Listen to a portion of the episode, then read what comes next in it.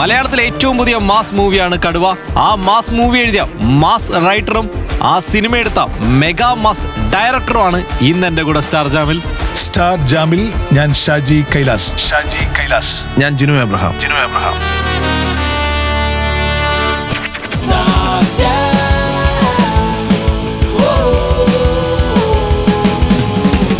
Sir ഞാൻ ഇന്നലെ നമ്മുടെ എടപ്പള്ളി വനിതാ തിയേറ്ററിൽ പോയിട്ട് സിനിമ കണ്ടു. എനിക്ക് ഭയങ്കര ഇഷ്ടപ്പെട്ടു. ഭയങ്കര കയ്യടിയായിരുന്നു. ഭയങ്കര വിസിലടിയായിരുന്നു. കണ്ടോ? റെസ്പോൺസ് ഒക്കെ വന്നു തുടങ്ങിയോ? റെസ്പോൺസ് ഓൾ കേരളയും ഇപ്പോൾ ഇന്നലെ തൊട്ട് ദുബായ് ആ യു എയിലുള്ള ആൾക്കാരും പിന്നെ ഇന്ന് ബാംഗ്ലൂരിൽ നിന്നിട്ട് ആൾക്കാരൊക്കെ വിളിച്ച് വീഡിയോ അയച്ചു തരികയാണ് ഞങ്ങൾക്ക് ഇതിന്റെ റിയാക്ഷൻ അവർ പറയുന്നില്ല നിങ്ങൾ കണ്ടോ? എന്ന് പറഞ്ഞിട്ട്. ഏതോ തിയേറ്റർ അടഞ്ഞു കിടന്ന തിയേറ്ററൊക്കെ തുറപ്പിച്ചു എന്നൊക്കെ ഞാൻ കേട്ടു ശരിയാണ്. അത് കറക്റ്റാണ് എന്ന് പറഞ്ഞാൽ ആലുവ കാസിനോ എന്നൊരു തിയേറ്റർ അവർ പൂട്ടിയിട്ടിരിക്കുകയായിരുന്നു പറഞ്ഞു. അതിലെ പോകുന്ന സ്ഥിരം അവിടുത്തെ അടുത്തുള്ള ഫാമിലിക്കാരാണ്. അവർ പറഞ്ഞു നിങ്ങൾ തിയേറ്റർ ഓപ്പൺ ചെയ്തു തന്നല്ലോ ഞങ്ങൾക്ക്? ഇത് കണ്ടപ്പോൾ നമ്മൾ സന്തോഷം കൊണ്ട് ഞങ്ങൾ വിളിക്കുകയാണ്. അത് കയറി ആ തിയേറ്ററിൽ കണ്ടു സിനിമ ഗംഭീരാണെന്നൊക്കെ പറഞ്ഞിട്ട് വിളിച്ചു. അത് ഞങ്ങൾക്കൊരു സന്തോഷമില്ല. അവരുടെ അവർക്കൊരു സന്തോഷം കിട്ടുന്നത് നമുക്കൊരു സന്തോഷമാണ്. ആദ്യം തന്നെ പ്ലാൻ ചെയ്തായിരുന്നു ഇത് പാൻ ഇന്ത്യ മൂവി ആവണം. ലിസ്റ്റിനും പൃഥ്വിരാജിനും അതിന് കൃത്യമായ ഒരു കാഴ്ചപ്പാടുണ്ടായിരുന്നു. കാരണം കടുവ എന്ന് പറയുന്നത് ഒരു പാൻ ഇന്ത്യൻ സിനിമ എന്നല്ല കടുവയിലൂടെ ആ ഒരു സ്വഭാവം മലയാളത്തിലെ വലിയ സിനിമകൾക്ക് തുടങ്ങി വെക്കുകയാണ് അവരുടെ ഭാഗത്തു നിന്നാണ് പറഞ്ഞത് അതുകൊണ്ട് തന്നെ അഞ്ച് ഭാഷകളിലായിട്ട് സിനിമ റിലീസ് ചെയ്യുന്നു. നമ്മുടെ നേറ്റിവിറ്റി ഭയങ്കരമായിട്ടുള്ള സിനിമയാണ്. നമ്മുടെ കോട്ടയം പാല ചട്ടാമുണ്ട് എല്ലാം വരുന്ന പരിപാടിയാണ്. അപ്പോൾ അതിനെ അവരിലേക്ക് എത്തിച്ച് അവർക്ക് അത് ഇഷ്ടപ്പെടുക എന്ന് പറയുന്ന ഒരു- രീതിയിലാണ് നമ്മുടെ സിനിമയുടെ മാർക്കറ്റ് വികസിക്കുമ്പോൾ നമുക്ക് വലിയ ക്യാൻവാസിൽ വലിയ സിനിമകൾ എടുക്കാൻ പറ്റും. നമ്മളിപ്പോൾ ഷായിചേട്ടൻ അടക്കമുള്ള നമ്മളുടെ സംവിധായകരുടെയൊക്കെ ഇമാജിനേഷന് ഒരു ബൗണ്ടറീസ് ഇല്ലാതായി മാറും. അങ്ങനത്തെ ഒരു വലിയ തുടക്കമാണ്. കടുവയുടെ ഒരുപാട് ഇന്റർവ്യൂസ് ഞങ്ങൾ കണ്ടു. പ്രസ് മീറ്റ് കണ്ടു. സാറിന് മാത്രം എവിടെയും കണ്ടില്ല. ഞാൻ ആദ്യം അവരത് പറഞ്ഞു ഞാൻ ബിഫോർ റിലീസ് ഒന്നും പറയത്തില്ല. എന്തെങ്കിലും പ്രോഡക്റ്റ് ഫ്രണ്ടി വെച്ചിട്ടല്ലേ സംസാരിക്കാൻ പറ്റത്തുള്ളൂ. അപ്പോൾ നമ്മൾ പ്രോഡക്റ്റ് ഇപ്പോൾ റിലീസായി റിലീസ് ചെയ്ത് നമുക്ക് സംസാരിക്കാം. വിമർശിക്കപ്പെട്ടാലും നല്ലത് പറഞ്ഞാലും ചീത്ത പറഞ്ഞാലും നമുക്ക് സംസാരിക്കാം. അത് എന്താണ് കാരണം. അതാ ഞാൻ ഒന്നും പറയത്തില്ല. അത് കഴിഞ്ഞിട്ട് ഞാൻ സംസാരിക്കാന്ന് പറഞ്ഞു. കംബാക്കിന് ശേഷമുള്ള ആദ്യത്തെ ഇന്റർവ്യൂ ആണ് അതെ. കംബാക്ക് എന്നൊരു സാധനം അങ്ങനെ ഒരു വേർഡ് യൂസ് ചെയ്യുമ്പോൾ തന്നെ എനിക്ക് ടെൻഷനാണ് അതിന് അങ്ങനെ ഞാൻ പോയോ? ഞാൻ മാറി നിന്നാണ് ആക്ച്വലി എന്ന് പറഞ്ഞാൽ മൂന്ന് നാല് ഫിലിം അടുപ്പിച്ച് എന്റെ പരാജയപ്പെട്ടു. അപ്പോൾ ഞാൻ തന്നെ ഒരു മടുക്കുന്ന സംഭവം ഉണ്ടല്ലോ. മനസ്സ് മടുക്കുക എന്ന് പറയുന്ന സംഭവം ഇനി എന്ത് ചെയ്യും? എന്നൊരു ക്വസ്റ്റ്യൻ മാർക്ക് ഇരുന്നപ്പോൾ ഞാൻ മാറി നിൽക്കാം. എന്നാലും റിഫ്രഷ് ചെയ്ത് തിരിച്ചു വരാം. അങ്ങനെ ഇന്ന് ഞാൻ സ്ക്രിപ്റ്റിന് വേണ്ടി പോകുന്നു. രഞ്ജി രഞ്ജി പണിക്കർ എല്ലാവരും എനിക്ക് വേണ്ടി എഴുതാനും കഷ്ടപ്പെടുന്നുണ്ട് അവർ മോഹൻലാൽ മമ്മൂഴുക്ക വെച്ചിട്ട് ചെയ്യാം എന്നൊക്കെ പറഞ്ഞൊക്കെ പ്ലാനിങ് നടന്നുകൊണ്ടിരിക്കുന്നത് അത് ഒന്നൊന്നര വർഷം അങ്ങനെ പോയി. അതിനിടയിൽ ഒരു പ്രൊഡ്യൂസ് ചെയ്ത ഒരു മൂവി അപ്പം അങ്ങനെയൊക്കെ ഞാൻ എൻഗേജ്ഡ് ആണ് ഫുള്ളായിട്ട് അങ്ങനെ കഥ കേട്ടുകൊണ്ടിരിക്കുകയായിരുന്നു അങ്ങനെ. ആ സമയമൊക്കെ വിട്ടപ്പോഴാണ് പെട്ടെന്നൊരു കോൾ പൃഥ്വിരാജിന്റെ വരുന്നത്. ഞാൻ ഒരു കഥ കേട്ടു. എനിക്ക് ഭയങ്കര ഇഷ്ടമായി അത് ഞാൻ ചൂസ് ചെയ്യുന്ന ഒരു ഡയറക്ടർ ഷാച്ചറിനാണ് ഷാച്ചറിൻ ചെയ്യുമെങ്കിൽ ആ കഥ ഞാൻ ജിനു എബ്രഹാം എന്നാണ് അദ്ദേഹത്തെ വിടും. അദ്ദേഹത്തിന്റെ കഥ കേൾക്കണം. ഓക്കെ ആണെങ്കിൽ നമ്മൾ പ്രൊസീഡ് ചെയ്യും. അപ്പൊ ഞാൻ ഷുവറായിട്ട് കേൾക്കാം എന്ന് പറഞ്ഞു. അങ്ങനെ ജിനു എന്റെ അടുത്ത് ഒന്ന് കഥ പറഞ്ഞു. ഈ കഥ പറയുമ്പോഴേ എനിക്ക് ഇങ്ങനെ എനർജി എനർജി കയറിക്കൊണ്ടിരിക്കാം. എന്ന് പറഞ്ഞാൽ ഞാൻ പഴയ ബാക്കിലോട്ട് പോയി എന്റെ. അങ്ങനെ ബാക്കിലോട്ട് പോകുമ്പോൾ തന്നെ നമുക്കറിയാലോ അങ്ങനെ ഒരു ഫീൽഡിൽ ഒരു സിനിമ ചെയ്യാം. അതുകൊണ്ട് ഇത് ഞാൻ രാജു എടുത്ത് പറഞ്ഞു രാജു അത് എനിക്ക് ഇഷ്ടപ്പെട്ടു നമ്മൾ പ്രൊസീഡ് ചെയ്യാം. അപ്പോൾ രാജു പറഞ്ഞു തീർച്ചയായിട്ടും സ്റ്റേജ് ഷാജിയുടെ ഓക്കെയാണ് ഞാൻ പ്രൊഡക്ഷൻ ഏറ്റെടുക്കുകയാണ്. അങ്ങനെ ലിസ്റ്റിന് അവിടെ ആ റൂമിൽ വരികയും ലിസ്റ്റിന്റെ അടുത്ത് പറഞ്ഞു ഞാൻ എടുക്കുകയാണ് നിനക്ക് വേണമെങ്കിൽ ചേരാം. രണ്ടുപേരും കൂടെ ചേർന്നിട്ട് എനിക്ക് എന്റെ ബാക്കിംഗ് കംപ്ലീറ്റ് എന്റെ റൈറ്റേഴ്സാണ് എന്ന് പറഞ്ഞാൽ ഞാനൊരു എഴുത്തുകാരനല്ല. നല്ല എഴുത്ത് വന്നു കഴിഞ്ഞാൽ എനിക്ക് നന്നായി ചെയ്യാൻ പറ്റും എന്നാണ് എന്റെ വിശ്വാസം. അപ്പോൾ ഇതിന് എനിക്ക് മൈനസ് പോയിന്റ് വന്നിട്ടേ ഇല്ല എന്ന് പറഞ്ഞാൽ ഇത് നന്നായിട്ട് ജിനു എഴുതി തന്നാണ് ആവശ്യമില്ലാത്ത ഡയലോഗ്സ് ഇല്ല. കറക്റ്റ് ബാലൻസ്ഡ് ആണ്. പ്രൊപ്പോഷണലി നമ്മൾ ബാക്കിലോട്ട് ഞങ്ങളെ കൊണ്ടുപോകുമ്പോഴും ഞങ്ങൾ പണ്ട് എടുത്ത സിനിമകളൊക്കെ പുള്ളിയുടെ മനസ്സിനകത്ത് കാണുമല്ലോ. ആ രീതിയിലാണ് അത് പ്ലേസ് ചെയ്തിരിക്കുന്നത്. അപ്പോൾ എനിക്ക് ഈസി ടു ഡു എനിക്ക് അത് അതിനെ ഇങ്ങോട്ട് പ്രൊജക്ട് ചെയ്താൽ മതി ഓരോ സീൻസും അങ്ങനെ ഒരു സന്തോഷം കിട്ടി എനിക്ക്. അതിലേക്ക് വരാം. അതിനു മുമ്പ് ആ ലാലേട്ടനും മമ്മൂക്കയുടെയും പടം ഉടനെ ഉണ്ടാവുമോ? ഇല്ല അത് രഞ്ജി രഞ്ജി പണിക്കറാണ് ചെയ്യാൻ വെച്ചിരുന്നത്. അത് അവർ കൂട്ടിമുട്ടി അങ്ങനെ എഴുത്തു തുടങ്ങിയതാണ്. പക്ഷെ എന്തോ കാരണം കൊണ്ട് അത് മിസ്സായി പോയി നമ്മുടെ എനിക്ക് തോന്നുന്നു ആദ്യത്തെ പടത്തിന്റെ പേരിട്ട് തന്നത് ആൽവിൻ ആന്റണിയാണെന്ന് തോന്നുന്നു. അത് ന്യൂസ് അല്ലേ? അത്. ഈ പടത്തിന്റെ പേര് ഇട്ടെന്ന് കടുവ. കടുവ എന്ന് പറഞ്ഞ ഈ സാധനം എന്റെ എന്റെ അടുത്ത് സജസ്റ്റ് ചെയ്തത് രാജുവാണ് ജിനുവിന് അത് ചേട്ടാ കൂടി പോകും അങ്ങനെ ഒരു സംഭവം ഉണ്ടായിരുന്നു ജിനു. അപ്പോൾ ഞാൻ പറയില്ല ടൈഗർ നമ്മൾ എടുത്തിട്ടുള്ളതാണല്ലോ.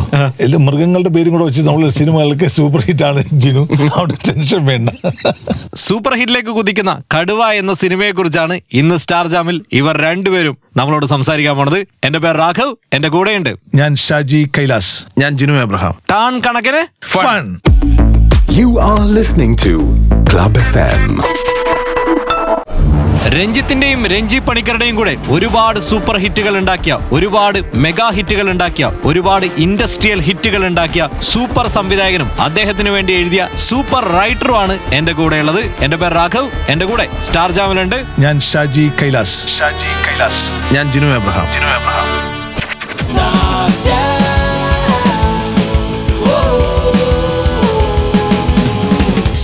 മുമ്പ് പലതവണ എഴുതിയിട്ടുണ്ട്. ഷായി സാറിന് വേണ്ടി എഴുതുമ്പോൾ എന്തൊക്കെ ശ്രദ്ധിച്ചു? ഷാഹി ചേട്ടന് വേണ്ടിയാണ് ഇത് എഴുതുന്നതെന്നുള്ളൊരു ഫീൽ ആദ്യം ഇല്ലായിരുന്നല്ലോ. ഞാൻ ആദ്യം ഒരു തിരക്കഥയായിട്ട് രാജുവിന്റെ അടുത്ത് പോയത്. അപ്പോൾ എനിക്ക് എല്ലാത്തരം ജോണർ സിനിമകളും ചെയ്യണമെന്നൊരു ആഗ്രഹമുണ്ട്. അപ്പം ഷാജി ചേട്ടനിലേക്ക് എത്തിയ ശേഷം ഞാൻ ഒന്നുകൂടി ഇരുന്നു. ലാത്തി ചാർജ് ഇല്ലല്ലോ. കലാപം ആ കുറവ് വേണ്ട. എല്ലാം പുള്ളിക്ക് വേണ്ടി ഞാൻ രണ്ടാമത് റീസെറ്റ്? അതിനകത്ത് വാരി ചെയ്തു. അതിനെ വായിച്ചിട്ട് പുള്ളിനോട് ചോദിച്ചു എന്തോന്ന് പോനെ ഇത്? സത്യം പറയണം ഇത് ഫുൾ എഴുതി കഴിഞ്ഞപ്പോൾ ഡയറക്റ്റ് ചെയ്യാൻ തോന്നിയായിരുന്നു? ഇല്ല ഇല്ല ഇത് എനിക്ക് ഒരു വേറൊരാൾ ഡയറക്റ്റ് ചെയ്യുന്ന സിനിമയായിട്ടാണ് ഞാൻ അങ്ങനെ കണ്ടത്. എന്റെ മനസ്സിലുണ്ടായിരുന്ന മൂന്ന് ഓപ്ഷനിൽ ആദ്യത്തെ ആളാണ് ഷായിച്ചേട്ടൻ ചേട്ടൻ. നായകന്റെ മാൻഡ്രസ് ഒക്കെ എങ്ങനെയാണ് സ്ക്രിപ്റ്റിൽ എഴുതി വെച്ചത്? മുണ്ട് മടക്കി കുത്തണം. അതെല്ലാം ഉണ്ടായിരുന്നു. എങ്ങനെയാണ് ആ മുണ്ട് മടക്കി കുത്തുന്നത് എന്നുള്ളത് ഷായിച്ചേട്ടനാണ് ചേട്ടനാണ് എന്നോട് എക്സ്പ്ലെയിൻ ചെയ്തത്. ആ കാര്യങ്ങളെല്ലാം ഉണ്ടായിരുന്നു. മുണ്ട് മടക്കി കുത്തണമായിരുന്നു. കയ്യിലെ ആ ബ്രേസ്ലെറ്റ് അതിൽ കുരിശ് എല്ലാം ഇടാം. അതെല്ലാം അതെല്ലാം ഉണ്ടായിരുന്നു. സെൻസർ ബോർഡ് പ്രോബ്ലം പിന്നെ നമ്മൾ കുറെ കണ്ടതാണല്ലോ. അത് ഇഷ്ടംപോലെ കണ്ടിട്ടുണ്ട്. ഇത് ശരിക്കും എത്രാമത്തെയാണ്? ഇങ്ങനത്തെ ആക്ഷൻ ഫിലിംസിലൊക്കെ ഉണ്ടായിട്ടുണ്ട്. മുപ്പത്തിനാല് കട്ട് അമ്പത്തിനാല് കട്ട് എന്നൊക്കെ പറഞ്ഞ് വരത്തില്ലേ? പക്ഷെ ഇതിനകത്തൊരു കട്ടില്ല എനിക്കൊന്ന് ലാസ്റ്റ് വന്നത് കിങ്ങിന്റെ സമയത്താണെന്ന് ആ കിങ്ങിന് തേർട്ടി ഫോർ കട്ട്സ് ആയിരുന്നു. അത് തർക്കിച്ച് ഓർഗ് ചെയ്ത് അവരുമായിട്ട് പ്രശ്നം ഉണ്ടാക്കി വഴക്കായി അവസരം ഒമ്പത് കട്ടിൽ ഒമ്പത് മ്യൂട്ടാണ് അതാണ് പല സ്ഥലങ്ങളിലും ശബ്ദം അതെ അതെ. അന്ന് പിന്നെ ബീപ്പ് ഒരു ട്രെൻഡ് അല്ല അതെ. അതെ കമ്മീഷണറിലും ഏകലവ്യനിലും മാഫിയിലൊക്കെ കണ്ടിട്ടുണ്ടായിരുന്നു. ഇല്ല ആ മാഫിയിൽ കുറച്ച് ഇതുണ്ടായിരുന്നു ഒരു മറ്റേ സിൽക്ക് സ്മിതയുടെ ഒരു ഡാൻസിന്റെ കുറച്ച് പോർഷൻസ് കട്ട് ചെയ്യണമെന്ന് പറഞ്ഞു. അപ്പൊ ഞാൻ പറഞ്ഞു അതങ്ങനെ നിങ്ങൾ ഒരിക്കലും അതിനെ കട്ട് ചെയ്യാൻ പാടില്ല. അതെന്ന് പറഞ്ഞപ്പോൾ അവർ അത് വിട്ടുന്നു കമ്മീഷണറെ സാരിയുടെ കുത്തു പിടിക്കുന്നുണ്ട്. അത് പിടിക്കുമ്പോൾ അത് കട്ട് ചെയ്യണമായിരുന്നു പക്ഷെ അവർ കട്ടിയില്ല. എന്ന് പറയുന്ന സിറ്റുവേഷൻ വാണ്ടഡ് ആണ്. അത് വേണം എന്നുള്ളതാണ്. അതുകൊണ്ട് അവരൊന്നും ചെയ്തില്ല. കടുവയുടെ നെയിം സ്ലിപ്പ് ഇറങ്ങിയല്ലോ? ആരുടെ ഐഡിയ ആയിരുന്നു അത്? അതെല്ലാം അവരുടെ അതെല്ലാം മാജിക് ഫ്രെയിംസ് മാജിക് ഫ്രെയിംസ് ടീമിന്റെ അവർ വളരെ ഭംഗിയായിട്ട് അത് പ്രൊമോട്ട് ചെയ്തു. എവിടെ കിട്ടും അത്? അത് കാരണത്തുണ്ടായിരുന്നു ഞാൻ എടുത്തു തരാം. സിനിമ കാണുന്ന കുട്ടികൾക്കൊക്കെ നെയിം സ്ലിപ്പ് ഇനി കൊടുക്കോ ആ കൊടുക്കും. ഷായ് സാറിന് ഒരുപാട് പടത്തിൽ പഴയ കുറച്ച് പൊളിറ്റിക്സ് കാണിക്കാറുണ്ട്. പഴയ ഒരു സി എമ്മിനെ കുറെ പടത്തിൽ കാണിക്കാറുണ്ട്. അത് കഥ കഥയിൽ ഉണ്ടായിരുന്നതും ആ കാലഘട്ടത്തിൽ സംഭവിച്ചായിട്ടുള്ള കാര്യങ്ങളാണ്. നമ്മൾ ആ ഒരു കാലഘട്ടത്തിൽ നിന്നൊരു കഥ ആലോചിക്കുമ്പോൾ അത്തരം രാഷ്ട്രീയ സാഹചര്യങ്ങൾ വരുമല്ലോ. അതൊക്കെ അപ്പൊ ഇത് ഇതെല്ലാം കൂടെ വന്നുകൊണ്ടാണ് നമ്മൾ ഷാജി കൈലാസ് എന്ന് പറയുന്ന ഡയറക്ടറിലേക്ക് നമ്മൾ ഞാനും രാജുവും പോയത്. ആ അദ്ദേഹം ഇങ്ങോട്ട് പറഞ്ഞു ഇത് പതിനെട്ടാമത്തെ മുഖ്യമന്ത്രിയാണ്. ജനാർദ്ദൻ. ചേട്ടൻ. പൊതുവെ സിനിമ ഇറങ്ങുന്ന ദിവസം ബ്ലാക്ക് ആൻഡ് വൈറ്റിലാണ് സിനിമയുടെ പരസ്യം കൊടുക്കുക. പക്ഷെ ഈ പടത്തിന് മാത്രം കളറിലാണ്. സിനിമാക്കാർക്ക് ഒരു വിശ്വാസം ഉണ്ടെന്ന് തോന്നുന്നു ബ്ലാക്ക് ആൻഡ് വൈറ്റിൽ പടം ഇറങ്ങുന്ന ദിവസം പരസ്യം കൊടുത്തു കഴിഞ്ഞാൽ പടം ഭയങ്കര ഹിറ്റ് ആവുന്നു. നമ്മൾ അങ്ങനത്തെ ഒരു ഉദ്ദേശവും ഇല്ല. പക്ഷെ ലിസ്റ്റിന്റെ ഒരു ഇതാണ് എല്ലാം കളർഫുൾ ആക്കുക. അദ്ദേഹത്തിന് വലിയൊരു സന്തോഷമുള്ള സംഭവമാണ്. ലിസ്റ്റിന്റെ ഒരു കോൺഫിഡൻസിന്റെ ഭാഗം ആ, കോൺഫിഡൻസ് ആണ് ഇപ്പൊ ഈ സിനിമ സൂപ്പർ ഹിറ്റിലേക്ക് കുതിക്കണത്. കടുവ എന്ന സിനിമ എടുത്ത രണ്ട് കടുവകളാണ് ഇന്ന് എന്റെ കൂടെ ഉള്ളത്. ഞാൻ ഷാജി കൈലാസ്. ഞാൻ ജിനു എബ്രഹാം. എന്റെ പേര് രാഘവ് ടൺ കണക്കിന്. ടൺ കണക്കിന് fun you are listening to club FM. പ്രിയപ്പെട്ട രാഘവന്റെ കൂടെ സ്റ്റാർ ജാമിൽ ഞാൻ ഷാജി കൈലാസ്. ഷാജി കൈലാസ്. ഞാൻ ജിനു എബ്രഹാം. ഞാൻ Jinu Abraham. Star Fill in the Blanks. Fill in the Blanks. Filling the blanks എന്നാണ് ഈ റൗണ്ടിന്റെ പേര്. കുഴപ്പമാണ്. ഇത്രയും സൂപ്പർ മാസ് സിനിമ ഇത് ഡയറക്ടറാണ് ആണ് ചെയ്യാം പക്ഷെ ഇങ്ങനത്തെ സ്ഥലത്തൊക്കെ ഇരുന്ന് കുഴപ്പമാണ്. ഈ സാധനം വരുമ്പോഴേ എനിക്ക് ടെൻഷനാണ് ഞാൻ കുറച്ച് ഡാഷ് ഇടും. അത് ഫില്ല് ചെയ്താൽ മാത്രം മതി. ഡാഷ് ആണ് എന്റെ ഫേവറേറ്റ് ആക്ഷൻ സീക്വൻസ് എനിക്ക് ലാസ്റ്റ് ടെമ്പറർ എന്ന സിനിമയിലെ സീക്വൻസസ് ആണ് ഇഷ്ടമുള്ളത്. അതെന്ന് പറഞ്ഞാൽ അത് ഭയങ്കര അട്രാക്റ്റീവ് ജോൺ വൂഡ് സിനിമകളാണ്. അത് അദ്ദേഹത്തിന്റെ ആണ് അദ്ദേഹമാണ് ഹോളിവുഡിൽ ഭയങ്കര പ്രത്യേകമായിട്ട് ഹോളിവുഡ് സിനിമയെ ഞെട്ടിച്ചിട്ട് ഒരു ഡയറക്ടർ വന്നതാണ്. അദ്ദേഹത്തിന്റെ ആക്ഷൻ സീക്വൻസിനകത്ത് ഹൈ സ്പീഡ്സ് എപ്പോഴെപ്പോഴും വന്നുകൊണ്ടിരിക്കുന്നത് അത് നമുക്കിനെ ഞെട്ടിപ്പോകും. എന്ന് പറഞ്ഞാൽ അത് ഇങ്ങനെ ഓളം ഉണ്ടാക്കുന്ന ഒരു ഫീൽ ഒരിക്കലും ഹോളിവുഡ് തിരുമ ചിന്തിച്ചിട്ടില്ലാത്ത രീതിയിൽ മേക്ക് ചെയ്ത സിനിമസാണ് അദ്ദേഹത്തിന്റെ. എനിക്ക് സ്പടികം സിനിമയിലെ ആക്ഷൻസ് ആണ് എന്റെ ഏറ്റവും ഫേവറേറ്റ് ചന്തയിൽ കടന്നിട്ടുള്ള ഫൈറ്റ് ഇപ്പോഴും ഞാനൊരു ഭയങ്കര വിസ്മയമായിട്ട് കാണുന്നത് ആ സിനിമയിലെ ആക്ഷൻ സീക്വൻസുകൾ അടുത്ത് ഡാഷ് ആണ് എന്റെ ഫേവറേറ്റ് പഞ്ച് ഡയലോഗ് അത് ഓട്ടോമാറ്റിക് വരുന്നതാണ് ഉച്ചിഷ്ടം അമേദ്യം. അത് ഓട്ടോമാറ്റിക് നമുക്ക് വരും. പെട്ടെന്ന് പഞ്ച് കേട്ടാൻ വേണ്ടി ആ സീക്വൻസ് എഴുതി ആ എടുത്തു വന്നിട്ട് അത് പറഞ്ഞു പോകും ആ രീതിയിലാണ് സുരേഷ് ഗോപി ചെയ്തതും രഞ്ജി എഴുതിയതും. എത്ര സമയം കൊണ്ട് എഴുതി ഉണ്ടാക്കിയ ഡയലോഗ് അത്? ആ രഞ്ജിയുടെ സംഭവം എന്ന് പറഞ്ഞാൽ അങ്ങനെ സമയമൊന്നുമില്ല. അവൻ എഴുതാൻ തുടങ്ങിയ രാവിലെ ഈ അങ്ങ് എഴുതിക്കൊള്ളും അത് കഴിഞ്ഞ് പിന്നെ അവന് നിർത്തത്തില്ല. എത്ര ബഹളം ഉണ്ടാക്കി അവിടെ പ്രളയം വന്നാലും ഇത് വന്നാലും അവനെ നോക്കാതെ എഴുതിക്കൊണ്ടിരിക്കും. എഴുത്ത് നിന്ന് പോയി കഴിഞ്ഞാൽ പിന്നെ അവൻ കുറച്ച് ദിവസം പിടിക്കും. പക്ഷേ ഈ ഡയലോഗ് എല്ലാം കൂടെ എടുത്തത് നമ്മളൊരു ഫോർ ടു സിക്സ് അവേഴ്സിലാണ് ഈ സീക്വൻസ് എടുത്തത്. എന്ന് പറഞ്ഞാൽ അത്ര സമയം ട്രിവാൻഡ്രം സിറ്റി ബ്ലോക്ക് ചെയ്ത് കിട്ടിയിട്ടുള്ളൂ. കരുണാകരൻ സാർ മുഖ്യമന്ത്രി ആയിരുന്നപ്പോൾ സന്നാണ് അപ്പോൾ അതൊരിക്കലും മറക്കാൻ പറ്റില്ല. എന്ന് പറഞ്ഞാൽ നമ്മൾ രണ്ട് ക്യാമറ വെച്ച് ഞാനൊരു ക്യാമറയും ദിനേശ് ബാബു ഒരു ക്യാമറയും വെച്ച് ഫാസ്റ്റായിട്ട് എടുത്തുകൊണ്ടിരിക്കുകയാണ്. തീർക്കണം. ആ രീതിയിൽ ആ ഡയലോഗ് എടുത്തത്. അപ്പോൾ ആ ഈ അയാളുടെ ഫേസിന്റെ ഇതെല്ലാം ഇങ്ങനെ വന്നിട്ടുണ്ട്. എത്ര ടേക്കായിരുന്നു സുരേഷ് ഇല്ല രണ്ട് ക്യാമറ വെച്ചില്ല. ഒറ്റ ടേക്കിൽ പോയി. ഡാഷ് ആണ് ഞാൻ ആദ്യം എടുത്ത ഫോട്ടോ. ഞാനൊരു അംബാസിഡർ കാറിന്റെ ഫോട്ടോ. ടയർ മോൾ ഭാഗം ബോണറ്റ് ഒക്കെ എടുത്തിട്ടുണ്ട്. അല്ലേ? എത്രാമത്തെ വയസ്സിലത് അന്ന് കോളേജ് സമയം കയറുന്നത് ഫസ്റ്റ് പ്രീ ഡിഗ്രി സമയം. അന്നേ അംബാസഡർ ഒരു വീക്ക്നെസ് ആയിരുന്നു. അംബാസഡർ എന്റെ വീട്ടിൽ അങ്ങനെയാണ് അച്ഛന്റെ ഒരു അംബാസഡർ അച്ഛൻ ആദ്യം മേടിച്ചൊരു അംബാസഡർ കാറില്ല അപ്പോൾ അതിനകത്ത് നമ്മൾ യാത്ര ഏറ്റവും കൂടുതൽ അതിനെ സ്നേഹിക്കുന്ന അംബാസഡറിനെ സ്നേഹിക്കുന്നതാണ്. ഇപ്പോഴും ഞാൻ അംബാസഡറിന് വേണ്ടി അലഞ്ഞു തിരിഞ്ഞ് നടക്കുകയാണ്. ഒരു അംബാസഡർ മേടിക്കാൻ വേണ്ടി. ഈ സിനിമയിൽ കണ്ട അംബാസഡറോ അത് അത് മേടിച്ചാണ്. അത് മേടിച്ച് ചെയ്തതാണ്. അന്ന് അംബാസഡറിന്റെ ഫോട്ടോ എടുക്കാൻ എന്തായിരുന്നു? കാരണം ആരും അങ്ങനെ ടയറിന്റെ ഫോട്ടോ ഒന്നും എടുക്കില്ല. അന്ന് ടയറിന്റെ ഫോട്ടോ ഒക്കെ എടുക്കാൻ എന്തായിരുന്നു കാരണം? എനിക്കൊരു കോമ്പറ്റീഷൻ വരും മനസ്സിനകത്ത്. എന്നിൽ എന്നോട് തന്നെ. ഞാനൊരു കോമ്പറ്റീറ്ററാണ് അങ്ങനെ. അങ്ങനെ വരുമ്പോൾ എന്നെ ശിവൻചേട്ടൻ എന്ന് പറഞ്ഞ ഫോട്ടോഗ്രാഫി പഠിപ്പിച്ച അദ്ദേഹമാണ് സന്തോഷ് ശിവന്റെ ഫാദർ അപ്പൊ അദ്ദേഹം പറഞ്ഞു നീ പോയിട്ട് എന്തെങ്കിലും രീതിയിൽ ഫോട്ടോ എടുത്തിട്ട് വാ. അങ്ങനെ നിൽക്കുമ്പോൾ വേറെ ഒന്നും ഓബ്ജക്ട്സ് കിട്ടുന്നില്ല. ഞാൻ വീട്ടിൽ ഉണ്ടായിരുന്ന കാർ എടുത്തിട്ട് എന്റെ ഡ്രൈവറിന്റെ അടുത്ത് പറഞ്ഞു "ആ, ചേട്ടാ കൊണ്ട് ഇവിടെ ഇട്ട് കയറണം എന്ന് പറഞ്ഞ് മരത്തിന്റെ മേളിൽ കയറി ടോപ്പ് ആംഗിൾ അതിന്റെ സൈഡിൽ കിടന്ന് ഇങ്ങനത്തെ സ്കൈ കാണുന്ന അംബാസിഡർ ഇങ്ങനെ നിൽക്കുന്ന ലോ ആംഗിൾ ഷോട്ട് ഡിസ്റ്റോർട്ടഡ് സാധനങ്ങളാണ് ഞാൻ എടുത്തത് അത്രയും. അപ്പൊ അദ്ദേഹം ഇങ്ങനെ എങ്ങനെ ആംഗിൾ എടുക്കാൻ പറ്റുന്നത്? അത് എന്നെ കൊണ്ട് തന്നെ ഡെവലപ്പ് ചെയ്യിപ്പിച്ച് എന്നെ കൊണ്ട് തന്നെ പ്രിന്റ് ചെയ്യിപ്പിച്ച് അദ്ദേഹം അത് കണ്ടാൻ കാണുകയാണ്. ഡാഷ് സീൻ എടുക്കാനാണ് ഞാൻ ഏറ്റവും അധികം പണിപ്പെട്ടത്. തലസ്ഥാനം എന്ന സിനിമയുടെ ക്ലൈമാക്സ് നൈറ്റ് ആണ്. ഓരോ ദിവസവും ഈ നൈറ്റിലും കൊണ്ട് ക്യാമറ വെച്ച് വരുമ്പോൾ മഴ തുടങ്ങും. എന്നിട്ട് പന്തം കൊളുത്തിയിട്ട് ഇത്തിരി ചുറ്റുപാട് നിന്ന് പ്രസാദ് സാറിന്റെ നരേന്ദ്രപ്രസാദ് സാറിന്റെ ഒരു ഇതിനകത്ത് സുരേഷ് ഗോപി ഡയലോഗ് പറഞ്ഞിട്ട് ആ പന്തം എറിഞ്ഞിട്ട് കത്തിപ്പിടിക്കുന്ന ഒരു സംഭവമായിരുന്നു. ഫുൾ പോലീസും എന്ന് പറഞ്ഞാൽ ലാസ്റ്റ് ഇതിന്റെ വരുമ്പോൾ പോലീസ് രണ്ട് വാൻ പോലീസും വന്ന് ഓടി ഇറങ്ങി കോഴിക്കോട് വെസ്റ്റിലെ ഒരു സ്ഥലത്താണ് നമ്മൾ ഷൂട്ട് ചെയ്തത്. ഓരോ ദിവസവും പകുതി വെച്ചിട്ട് നിന്ന് നിർത്തി നിർത്തി നിർത്തി പോകണം നൈറ്റ് ഷോട്ടാണ് നൈറ്റ് എന്ന് പറഞ്ഞാൽ രാത്രി പന്ത്രണ്ട് മണിക്ക് പോകുന്നില്ല. ഫുൾ നൈറ്റ് ഷൂട്ട് ചെയ്താലേ തീരത്തുള്ളൂ. ഒരിക്കലും തീർക്കാൻ പറ്റുന്നില്ല. അങ്ങനെ ഒരു ദിവസം നൈറ്റ് എങ്ങനെയെങ്കിലും തീർക്കണമെന്ന് പറഞ്ഞിട്ട് നമ്മൾ ഷോട്ട് എടുത്ത് റൗണ്ട് ട്രാക്ക് ഇട്ട് ചെയ്യാൻ. അന്നാണ് റൗണ്ട് ട്രാക്ക് ഇട്ട് ഈസി ആയിട്ട് തീർക്കുക. തീർക്കാം അല്ലാതെ നിർത്തിയില്ലല്ലോ ഇട്ട് ഇങ്ങനെ ഇങ്ങനെ എടുക്കാൻ പറ്റില്ല. ഓക്കെ ഇങ്ങനെ ഷോട്ടിന്റെയും ഷോട്ട് എടുത്തതുമായ ഒരുപാട് കഥകൾ ഇനിയും പറയാനുണ്ട്. എന്റെ കൂടെ മലയാളത്തിന്റെ മെഗാ മാസ് ഡയറക്ടറാണുള്ളത് ഞാൻ ഷാജി കൈലാസ്. ഷാജി കൈലാസ്. ഒപ്പം മെഗാ മാസ് ഡയറക്ടർക്ക് വേണ്ടി കടുവ എഴുതിയ റൈറ്ററും ഞാൻ ജിനു എബ്രഹാം. ഇത് ക്ലബ് എഫ് ആണ്. സ്റ്റാർ ജാം ആണ്. എന്റെ പേര് രാഘവ് എന്നാണ് ടൺ കണക്കിന് fun you are listening to club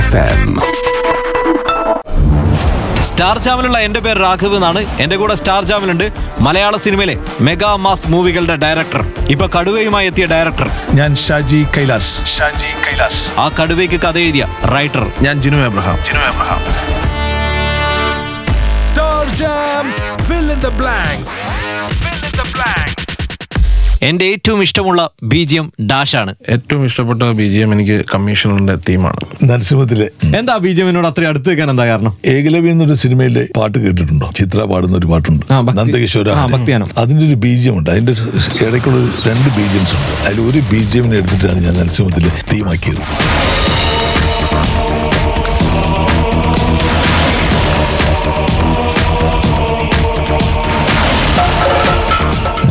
സൂത്രപ്പണികൾ ഒരുപാട് ചെയ്തിട്ടുണ്ടല്ലോ?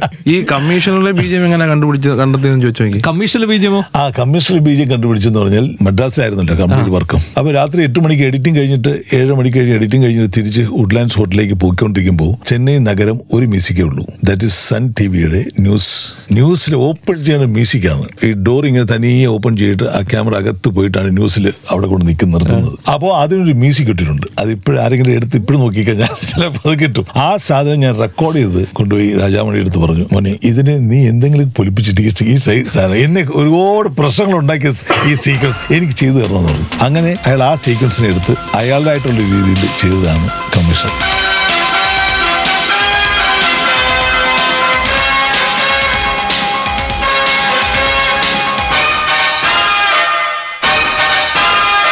എന്റെ സിനിമയിലെ ഫേവറേറ്റ് പാട്ട് ഡാഷാണ്. ഹരിമുരളീരവം അത് മാത്രമാണ് എനിക്ക് ഏറ്റവും കൂടുതൽ എന്നെ മിനിറ്റ് ഉള്ള സോങ്ങിനെ എട്ട് മിനിറ്റ് ആക്കി ഷൂട്ട് ചെയ്തത്. ആ അത് ചോദിക്കുമ്പോഴാണ്. ഹരിമുരളീരവം പാട്ടിനിടക്ക് ഓടിക്കൊണ്ടിരിക്കുന്ന ഒരു പെൺകുട്ടിയുണ്ട്. ആരാണ് ആ പെൺകുട്ടി? ആ കുട്ടിയെ നമ്മൾ ഇപ്പോഴും കണ്ടുപിടിക്കാൻ വേണ്ടി വെയിറ്റിംഗ് ആണ് കുറെ ആൾക്കാർ ഞാനിത് കുറെ കാലമായി തപ്പുന്നു. അദ്ദേഹത്തെ പോലെ തേടിക്കൊണ്ടിരിക്കുകയാണ് ആ കുട്ടി. ആ കുട്ടി. ഞാനത് ഉർവശിയാണെന്ന് കുറച്ചാലും ഇല്ല വിചാരിച്ചു ഇല്ല ഇല്ല ഇല്ല ഇല്ല. ശ്രദ്ധിച്ചായിരുന്നോ? ശ്രദ്ധിച്ചു ശ്രദ്ധിച്ചു. ആ പെൺകുട്ടിക്ക് മാത്രം ഒരു പ്രത്യേക ഫാൻ ആ, ബേസ് അതെ അതെ. ഫേവറേറ്റ് സോങ് നമ്മളുടെ കടുവയിലെ പാൽവർണ കുതിര എന്ന് പറയുന്ന പാട്ട് എനിക്ക് ഭയങ്കര ഇഷ്ടപ്പെട്ട പാട്ടാണ്. ഞാൻ ജെയ്ക്സുമായിട്ട് അതിന്റെ കമ്പോസിങ്ങിൽ ഞാനാണ് ഇരുന്നത്. ഷാജേട്ടൻ അന്ന് തിരുവനന്തപുരത്ത് എന്നോട് നീ ഇന്ന് ജെയ്ക്സിന്റെ അടുത്ത് പോയിരിക്കുക എന്ന് പറഞ്ഞിട്ട് അപ്പൊ ഞാൻ അവർക്ക് പുകൾപ്പെരിയോർ പുതുപ്പള്ളി തന്നിൽ എന്ന് പറഞ്ഞിട്ടുള്ള ഗീവറി സഹതാടെ പാട്ടിട്ട് കൊടുത്തിട്ട് പറഞ്ഞു എനിക്ക് ഇതാണ് തീം ഈ പാമ്പും പുണ്യാളിനും തമ്മിലുള്ള ഫൈറ്റാണ് ഇതിനകത്ത് വരേണ്ടത്. എന്ന് പറഞ്ഞിട്ട് സന്തോഷ് വർമ്മ എഴുതിക്കൊണ്ടുവന്ന് ജെയ്ക്സ് അത് ട്യൂൺ ചെയ്ത് നമുക്ക് ഭയങ്കര ഒരു കറക്റ്റ് ആയിട്ടുള്ള പാട്ട് വന്നൊരു സിറ്റുവേഷൻ ഒന്ന് ചേരുക എന്നത്. അത് വന്നതാണ്. ഞങ്ങൾ കടുവ ടു ചെയ്തേക്കും. കടുവ ടൂവും ചെയ്യണമെന്നുണ്ട്. അതുപോലെ തന്നെ ആഗ്രഹമുണ്ട് കടുവ വൺ ചെയ്യണമെന്ന്. കടുവയുടെ പ്രീക്വൽ കടുവ കുന്നേൽ കോരുത് മാപ്പിളയുടെ കഥ. ആണോ? ആരായിരിക്കും അത്? മെഗാ സ്റ്റാർസിൽ ആരെങ്കിലും ഒരാൾ ചെയ്യണമെന്നുള്ള ഒരു ഭയങ്കര ആലോചന ഉണ്ട് അതായത് പത്തൊമ്പതാം വയസ്സിൽ കൂട്ടിക്കൽ വനത്തി വെച്ച് ദിവാൻ സി പിക്കെതിരെ ആയുധമെടുത്ത കോരുത് മാപ്പിളയുടെ കഥ. പ്ലാനൊക്കെ തുടങ്ങി ഇദ്ദേഹം പറഞ്ഞു ഈ സീൻ സിനിമ ചെയ്തുകൊണ്ടിരിക്കുമ്പോഴേ ഇദ്ദേഹം പറഞ്ഞുകൊണ്ടിരിക്കുകയായിരുന്നു. പ്രീക്വൽ അത് ചെയ്യണം അത് ചെയ്യണം. അതിനകത്തൊരു ഭീകര ക്യാരക്ടറിന്റെ ഒരു സാധനമാണ്. ആ ക്യാരക്ടർ ഞാൻ ഉണ്ടാക്കി എന്റെ മനസ്സിനകത്തിട്ട് ഇങ്ങനെ പാകപ്പെടുത്തിക്കൊണ്ടിരിക്കുകയാണ്. അത് ചെയ്യണം. എന്നൊക്കെ പറഞ്ഞിട്ടുണ്ട്. പാലയുടെയും മുണ്ടക്കയത്തിന്റെയും അമ്പതുകളിലും അറുപതുകളിലെയും കുടിയേറ്റത്തിന്റെ കഥയാണ്. ശരിക്കും പറഞ്ഞാൽ ഇത് ഈ രണ്ട് പ്രീക്വലിന്റെയും സ്വീക്വലിന്റെയും ഇടയ്ക്കുള്ള ചെറിയൊരു ഏരിയ മാത്രമാണ് നമ്മളിപ്പോൾ കണ്ട കടുവ. ഇവിടുന്ന് നമ്മൾ പുറകോട്ടും മുന്നോട്ടും പോവുകയാണ് അതായത് അനന്തനാഥൻ എന്ന് പറയുന്ന ചീഫ് മിനിസ്റ്റർ ഡൽഹിക്ക് വിളിപ്പിച്ചിരിക്കുകയാണ്. നരസിംഹറാവു മന്ത്രിസഭയിലെ ഏറ്റവും പ്രമുഖനാകാൻ അദ്ദേഹം പോവാണ്. ഒബിയസ്ലി ജോസഫ് ചാണ്ടിയും ഡൽഹിയിലേക്ക് പോകുമല്ലോ കൂടുതൽ പവർഫുൾ ആവുമല്ലോ. കിടക്കുമല്ലോ ഇനിയും കടുവയുടെ സീക്വലിന്റെ കഥ. അടുത്ത കാലത്ത് ഞങ്ങൾ കണ്ട അല്ലെങ്കിൽ അടുത്ത കാലത്ത് ഞാൻ കണ്ട ഏറ്റവും വലിയ മാസ് സിനിമ ഡാഷാണ്. ഭീഷ്മപർവം എനിക്ക് ഭയങ്കര ഇഷ്ടപ്പെട്ട ആ സിനിമ. ലൂസിഫർ. എന്റെ ഫേവറേറ്റ് അന്യഭാഷ മാസ് ഹീറോ ഡാഷ് ആണ് ആദ്യം പറയുകയാണെങ്കിൽ രജനീകാന്തിനെ പറയാൻ പറ്റുള്ളൂ. പിന്നെ നമ്മൾ കമലഹാസനെ പറയും. രജനീകാന്ത്. കടുവയിലെ എന്റെ ഫേവറേറ്റ് ഓർമ്മ ഡാഷാണ് കടുവയിൽ ഓർമ്മകളേ ഉള്ളു. ഓർമ്മകളോട് ഓർമ്മകൾ ഇതിപ്പോ ഫേവറേറ്റ് ഫേവറേറ്റ് ഓർമ്മ ക്ലൈമാക്സ് ഷൂട്ടിംഗ് ആണ്. ഇവരൊക്കെ ഭയങ്കരമായിട്ട് കിടന്ന് കഷ്ടപ്പെടുമ്പോൾ ഒൻപതര വരെ സെറ്റ് നിന്നിട്ട് അവിടെ നിന്ന് മുങ്ങിപ്പോയി കിടന്ന് ഉറങ്ങുന്ന ആണ് എന്റെ ഏറ്റവും ഫേവറേറ്റ് ഞാൻ ഇന്ന് രാത്രി വിളിച്ചോണ്ട് വരും. കൂടെ ഇരിക്ക്, എന്തെങ്കിലുമൊക്കെ പറഞ്ഞുകൊണ്ടിരിക്കാതെ നൈറ്റ് അല്ലേ ഷൂട്ട് ഫുൾ ആയിട്ട്? ഡേ എല്ലാവർക്കും ഉറങ്ങാമല്ലോ? നമുക്ക് അതും പറ്റത്തില്ല. ഡേയും ഉറങ്ങാൻ പറ്റത്തില്ല. നമ്മൾ അങ്ങനെ ശീലിച്ചിട്ടില്ല. ഇത് നൈറ്റ് ഒരു കൂട്ടിന് വേണ്ടി കൊണ്ടിരുത്തിയാലും ഇങ്ങനെ ഇരുന്ന് ഇരുന്ന് ഇരുന്ന് ഭക്ഷണമൊക്കെ കഴിച്ചിട്ട് ഇങ്ങനെ ഇരുന്ന് ഇരുന്ന് പിന്നെ കാണത്തേയില്ല അത് രാവിലെ എണീച്ച് നമ്മളത് റൂമിൽ തട്ടും. അപ്പൊ നമ്മൾ നമ്മുടെ ഉറക്കം പോകും അതാണ് ഇയാളുടെ ഒരു ഇങ്ങനെ ഉറക്കം നഷ്ടപ്പെട്ട ഉറക്കം നഷ്ടപ്പെടുത്തിയ ഒരുപാട് കഥകൾ ഇനിയും പറയാനുണ്ട്. ഈ റൗണ്ട് ഇവിടെ തീരാണ് പക്ഷേ സ്റ്റാർ ജാം ഇവിടെ തീരുന്നില്ല. എന്റെ പേര് രാഘവ്. എന്റെ കൂടെയുണ്ട് മലയാളത്തിന്റെ മെഗാമാസ് ഡയറക്ടർ. ഞാൻ ഷാജി കൈലാസ്. ഒപ്പം കടുവ എഴുതിയ റൈറ്റർ. ഞാൻ Jinu Abraham. Club of ton കണക്കിൻ fun ton കണക്കിൻ fun you are listening to club FM. മലയാളത്തിലെ പല മാസ് സീനുകളും നമുക്ക് കാണിച്ചു തന്ന സംവിധായകൻ. മലയാളത്തിലെ പല പഞ്ച് ഡയലോഗുകളും നമുക്ക് തന്ന സംവിധായകൻ. ആ സംവിധായകൻ ഒരു മാസ് മൂവിയായി തിരിച്ചു വന്നിരിക്കുകയാണ്. ആ സിനിമയുടെ പേരാണ് കടുവ. കടുവയുടെ കാര്യം പറഞ്ഞ് കടുവയെടുത്ത മാസ് ഡയറക്ടറും അദ്ദേഹത്തിന് വേണ്ടി എഴുതിയ റൈറ്ററുമാണ് ഇന്ന് എന്റെ കൂടെ സ്റ്റാർ ജാമിൽ. രാഘവന്റെ കൂടെ ഞാൻ ഷാജി കൈലാസ്. ഷാജി കൈലാസ്. ഞാൻ ജിനു എബ്രഹാം. ഞാൻ Jinu Abraham.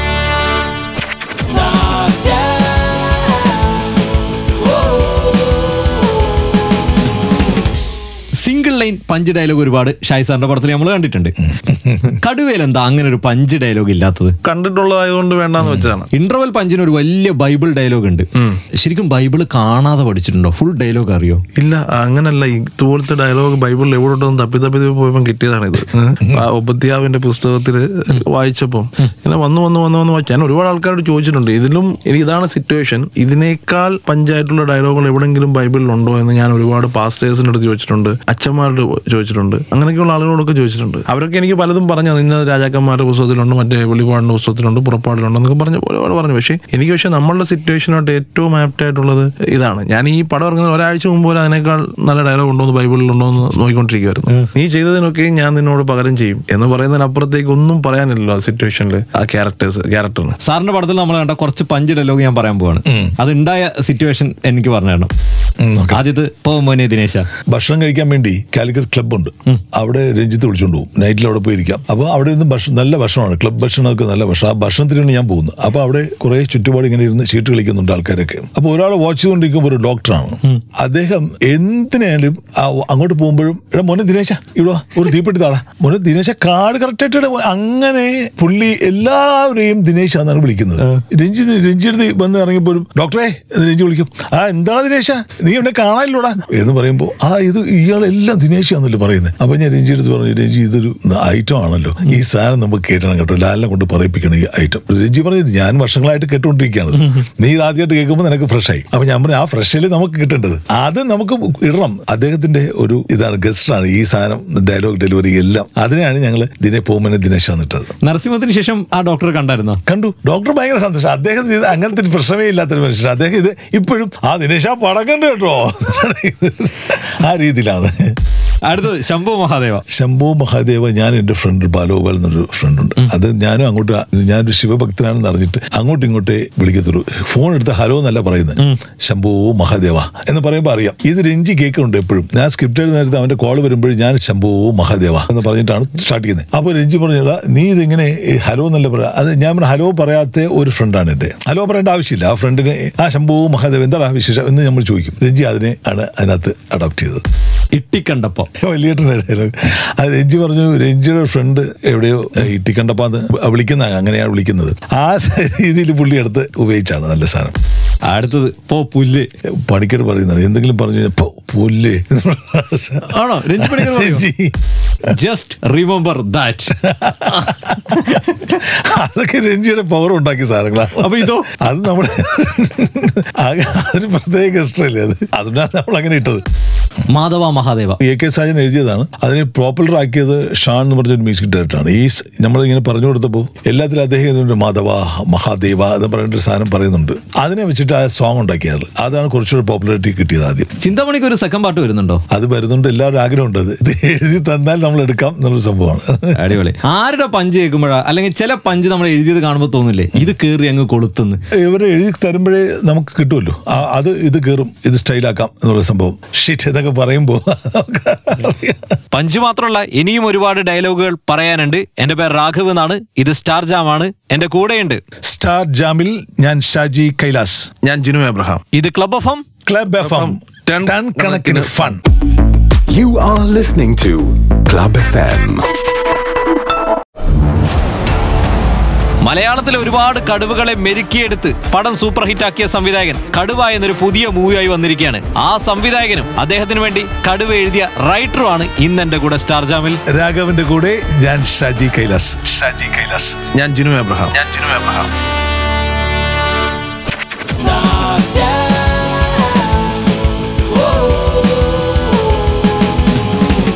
ഇനി ഞാൻ കുറച്ച് മാൻറിസങ്ങളെ കുറിച്ച് ചോദിക്കാൻ പോവാണ്. ചില നടന്മാരുടെ മാൻറിസം അതുപോലെ ക്യാമറയിൽ പകർത്തിയ ഡയറക്ടറാണ് അപ്പോൾ കടുവേര സമയത്തും കുറെ കാര്യങ്ങൾ ഉണ്ടാവും അപ്പൊ എനിക്ക് ഇതിനെ കുറിച്ച് പറഞ്ഞു തരണം ദൈവമേ. ഓക്കെ പൃഥ്വിയിൽ കണ്ട മാൻറിസ് എന്താ? രാജുവിന്റെ ഏറ്റവും ഇതെന്ന് പറഞ്ഞാൽ രാജു ഡയലോഗ് പറയാൻ നേരത്തുള്ള ചില രാജുവിന്റെ മൂവ്മെന്റ്സും കാര്യങ്ങളും തന്നെയാണ്. അതാണ് ഷാജേട്ടൻ കൂടുതലായിട്ട് യൂസ് ചെയ്തിരിക്കുന്നത്. അതുപോലെ നമ്മൾ അതുപോലെ തന്നെ ആ ഗുഡ് ഷോട്ട് എന്നൊക്കെ ഉള്ള സംഭവമാണല്ലോ. ഒരു കണ്ണ് അടച്ചു പറയുന്നത്. അതുപോലെ അർജുന അശോകൻ ആ ലേലം പിടിച്ചു കഴിയുമ്പോഴുള്ള തൊള്ളായിരം രൂപ വിളിച്ചു കഴിയുമ്പോഴുള്ള അതൊക്കെ ഈ സിനിമയ്ക്ക് വേണ്ടിയിട്ട് ഈ ക്യാരക്ടർ ഇത് ചെയ്തപ്പോൾ ഉണ്ടായ കാര്യങ്ങളാണ്. അതൊക്കെ ഷാജേട്ടനെ കൃത്യമായിട്ട് മനസ്സിലാക്കി ചെയ്യിപ്പിച്ചതാണ്. ഏതൊക്കെയാണ് പൃഥ്വി അറിയാതെ പൃഥ്വിയുടെ കൈയുടെ പുറകിലും കണ്ണിന്റെ പുറകിലൊക്കെ ക്യാമറ ചൊപ്പിയെടുത്തത് അങ്ങനെയൊക്കെ ഉണ്ട് അതുള്ളതല്ലേ? അത് കറക്റ്റ് അത് ആ സമയത്ത് അവർ ചെയ്യുന്ന സാധനം ഒബ്സർവ് ചെയ്ത് കിട്ടുന്നതാണ്. അവരുടെ ഒബ്സർവേഷനിൽ നമുക്കറിയാലോ എന്തെങ്കിലും ഈ കായ് ബാക്കിൽ വെച്ചിട്ട് അയാൾ ഇത് ഡയലോഗ് പറഞ്ഞുകൊണ്ടിരിക്കുമ്പോഴേ ഇങ്ങനെ ഇങ്ങനെ ആയിക്കൊണ്ടിരിക്കുമ്പോൾ നമുക്കറിയാം അത് നല്ലൊരു സാധനമാണല്ലോ. അപ്പോൾ അവിടെ നമ്മൾ പ്രത്യേക ക്യാമറ വെച്ച് ആ സമയത്ത് അതിനൊരു ഷോട്ട് ഉണ്ട്. അതിന് വേണ്ടി ആ ഷോട്ട് എടുത്താണ്. എന്നിട്ട് ഇങ്ങനെ ക്യാമറ വെച്ചുകൊണ്ടിരിക്കുമ്പോൾ ഈ സജഷൻ വെച്ചുകൊണ്ടിരിക്കുമ്പോൾ ഇയാളുടെ കൈ ഓട്ടോമാറ്റിക് ഇങ്ങനെ ഇങ്ങനെ ചെയ്തുകൊണ്ടിരിക്കും ഈ ബാഗിൽ കെട്ടിയിട്ട്. അപ്പോൾ അപ്പുറത്തെ ആ ഷൂസ് അയാളുണ്ട്. അയാൾ ഡയലോഗ് പറയുമ്പോൾ കാലിങ്ങനെ ആക്കുന്നുണ്ട്. അപ്പോൾ ഞാൻ പറഞ്ഞ ആ സാധനം കുറച്ചുകൂടി ഇമ്പാക്ട് ഉണ്ടാക്കുന്ന ഷോട്ട് ഷോട്ടാണ് വയ്ക്കാം. ഞാൻ പറയില്ല നമുക്ക് വീണ് കിട്ടുന്ന സാധനങ്ങളാണ് ഇതെല്ലാം. ലാലിനെ പറഞ്ഞിട്ടുണ്ട് എനിക്ക് ഒന്ന് അനക്കാൻ പറ്റില്ല എന്റെ കൈയോ കാലോ ഒന്നും അനക്കാൻ പറ്റില്ല ഷാജി എല്ലാം എടുത്തോണ്ട് പോകുന്നു. അടുത്ത മോഹൻലാൽ. ഈ നരസിംഹത്തിന്റെ സമയത്ത് ഈ ഒരാൾ വന്ന് ഇടിച്ചിട്ട് അയാൾ അടിച്ചിട്ട് വീണം ഈ ലെഗിന്റെ താഴെ കൊണ്ട് വെച്ചിരിക്കുകയായിരുന്നു ക്യാമറ. സഞ്ജു ശങ്കർ. ഞാൻ ഇവിടെ താഴെ വെച്ചിട്ട് അവിടെ തിരിയണം. ഇങ്ങനെ ഹൈറ്റിൽ വരണം ആ ഷോട്ട് ഒറ്റ ചവിട്ടി ചവിട്ടുമ്പോൾ ഇങ്ങനെ ഹൈറ്റിൽ പോകണം. അപ്പൊ ഇയാൾ ഒരു കാലെടുത്തിട്ട് വെച്ചിട്ട് ഈ കുറച്ചു നേരം കൊണ്ട് വെയിറ്റ് ചെയ്യില്ല ഫോക്കസിന് വേണ്ടി. ആ. കാൽ ഇങ്ങനെ ഇങ്ങനെ ആക്കി. അപ്പൊ ഞാൻ ഞാൻ പറഞ്ഞു ആ ഷോട്ടിന്റെ അടുത്ത് പറഞ്ഞു ലാൽജി ആ ഷോട്ട് എടുക്കുകയാണ്. ആ കാലിപ്പോ ആക്കില്ല എങ്ങനെ ആക്കി ഞാൻ. പുള്ളി മറന്നു പോയി ഞാൻ ഇങ്ങനെ ഇങ്ങനെ ആക്കി. അത് കണ്ടുപിടിച്ചു ഞാൻ പറഞ്ഞു അങ്ങനെ വേണം എനിക്ക്. ആ കാൽ ഇങ്ങനെ വന്ന് ഇങ്ങനെ ആ, പുള്ളി എന്നാ ഇങ്ങനെ കൂടെ തരാം. എന്നിട്ട് കാൽ അങ്ങനെ തരും. അടുത്ത് മമ്മൂക്ക. മമ്മൂക്ക മുടി ഇങ്ങനെ കിങ്ങിൽ. കിങ്ങിൽ ഇങ്ങനെ ആക്കണല്ലോ അത് ഭരതേട്ടന്റെ നമ്മൾ ഭരതേട്ടനോട് സംസാരിച്ചിട്ട് ഭരതേട്ടൻ എപ്പോഴും ഇങ്ങനെ മുടി ഇങ്ങനെ ആക്കും. പുള്ളിക്ക് മുടി വളർന്നിട്ടിരിക്കല്ലേ അപ്പൊ ഞാൻ പറഞ്ഞു മമ്മൂക്ക അപ്പോഴും ഇങ്ങനെ ഈ സൈഡിൽ വളർത്തിയിട്ടുണ്ടായിരുന്നു മുടി. അപ്പൊ എന്തെങ്കിലും ഒരു മാനറിസം വേണ്ടേ എന്ന് പറഞ്ഞിട്ട് ഞാൻ പറഞ്ഞു ഡയലോഗ് പറഞ്ഞിട്ട് പോകുമ്പോൾ ഇങ്ങനെ ആക്കണേ. അത് തന്നെ അങ്ങനെ ആക്കുന്നത് ഞാൻ പറഞ്ഞു അങ്ങനെ ആക്കിയത് ഭയങ്കര രസമുണ്ട്. അപ്പോൾ പ്ലീസ് അദ്ദേഹം ആദ്യം അക്സെപ്റ്റ് ചെയ്തില്ല ഒന്നും. അത് കഴിഞ്ഞ് പിന്നെ ഷോർട്ട് നോക്കി അങ്ങനെ വേണ്ടേ? നിങ്ങോട്ട് ചോദിക്കും. എന്നിട്ട് പുള്ളി അത് ഓൾറെഡി അക്സെപ്റ്റഡ് ആണ് പക്ഷെ സമ്മതിച്ചു തരത്തില്ല. ഭയങ്കര ട്രെൻഡായിരുന്നു അതെ അതെ അതെ. അടുത്ത് സുരേഷ് ഗോപി. സുരേഷ് ഗോപിന്റെ തല ഇങ്ങനെ കുലുക്കി കുലുക്കി വരുമ്പോൾ സന്തോഷമാണല്ലോ എന്തൊക്കെ ഉണ്ട്? അവന് ഇഷ്ടം പോലെ ഉണ്ട് അവർ കൈയുടെ പവർ തന്നെ ഭീകരമല്ലേ? നമ്മൾ വിചാരിക്കാൻ ആ അതൊക്കെ ഈ ഇങ്ങനെ വെച്ച് കഴിഞ്ഞാൽ ഒരു ഭയങ്കര പൗരുഷത്തിന്റെ ഒരു കാട്ട ലുക്കാണ് ഇങ്ങനെ കാക്കി യൂണിഫോം ഇട്ട് നായകനെ സ്ക്രീനിൽ അഴിഞ്ഞാടാൻ വിട്ട അല്ലെങ്കിൽ മുണ്ടും മീശവരിയുമായിട്ട് നായകനെ സ്ക്രീനിൽ അഴിഞ്ഞാടാൻ വിട്ട ആ മെഗാമാസ് ഡയറക്ടറാണ് ഇന്ന് എന്റെ കൂടെ സ്റ്റാർ ജാമിൽ. ഞാൻ ഷാജി കൈലാസ്. അദ്ദേഹത്തിന് വേണ്ടി മാസ് മൂവി എഴുതിയ കടുവ എഴുതിയ റൈറ്ററാണ് ഇന്ന് എന്റെ കൂടെ സ്റ്റാർ ജാമിൽ. ഞാൻ ജിനു എബ്രഹാം. എന്റെ പേര് രാഘവ് ഇത് ക്ലബ് ഓഫ് ടൺ കണക്കിന് ഫൺ ടൺ കണക്കിന് fun You are listening to Club FM. മലയാളത്തിലെ ഏറ്റവും പുതിയ മാസ് മൂവിയാണ് കടുവ. ആ മാസ് മൂവി എഴുതിയ മാസ് റൈറ്ററും ആ സിനിമ എടുത്ത മെഗാ മാസ് ഡയറക്ടറുമാണ് ഇന്ന് എന്റെ കൂടെ സ്റ്റാർ ജാമിൽ. സ്റ്റാർ ജാമിൽ ഞാൻ ഷാജി കൈലാസ് ഷാജി കൈലാസ്. ഞാൻ ജിനു എബ്രഹാം. ഞാൻ ജിനു എബ്രഹാം.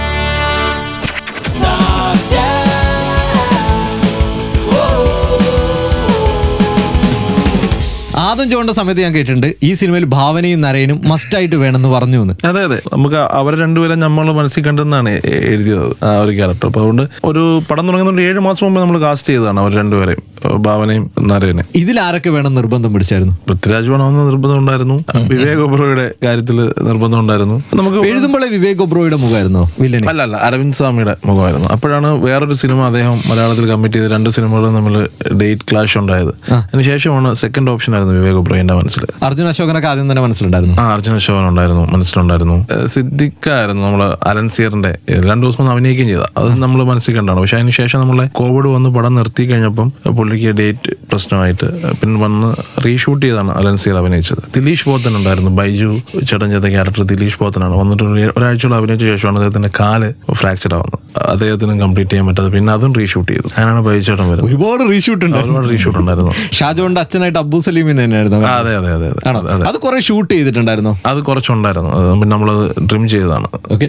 ലണ്ടൻ ബ്രിഡ്ജ് ആയാലും ആദം ജോൺ ആയാലും കൂടുതലും പുറത്താണല്ലോ കഥ നടക്കുന്നത്. ആ ഒരു അപവാദം തീർക്കാൻ വേണ്ടിയിട്ടാണ് ഈ ഇപ്പം കടുവ ഒരു തനി തനി നാടൻ ലോക്കൽ ആളുകൾക്കൊക്കെ എന്നെ ഇവിടെ ആർക്കും പരിചയമില്ലാതായി. ഞാൻ പുറത്ത് ഇവിടെ വന്നൊരു സിനിമ ചെയ്യുന്ന ഒരാളായിട്ട് എന്നെ കാണുമ്പോൾ ജിനു ഓ നിങ്ങൾ വിദേശത്തല്ലേ? എന്ന് ചോദിക്കുന്ന വിദേശപ്പടം ചെയ്യുന്ന ആൾ എന്നൊക്കെയുള്ള പേര് വന്നുകൊണ്ടാണ് ഇപ്പൊ ഞാൻ അടുത്തായിട്ട് ചെയ്യാൻ പോകുന്ന ടോവിനോടെ സിനിമ. വിദേശമാണോ അല്ലല്ല അത് ഇവിടെ ഭയങ്കര നാടൻ സിനിമയാണ്. ഇപ്പൊ കാപ്പ തിരുവനന്തപുരത്തിന്റെ സംഭവമാണ്. അപ്പം നമ്മൾ ഇനി പൂർണമായിട്ട് കുറെ നാളെ നാട്ടിൽ തന്നെ ഉണ്ടാവും. തൊണ്ണൂറുകളിലെ പാലുണ്ടാക്കാൻ എന്തൊക്കെ ശ്രദ്ധിച്ചു? റെഫർ ചെയ്ത് തന്നെയാണ് അത് ചെയ്തത്? നമ്മൾ ആർട്ട് ഡയറക്ടർ മോഹൻദാസിന് അതിനൊരു പ്രത്യേക ക്രെഡിറ്റ് ഉണ്ട്.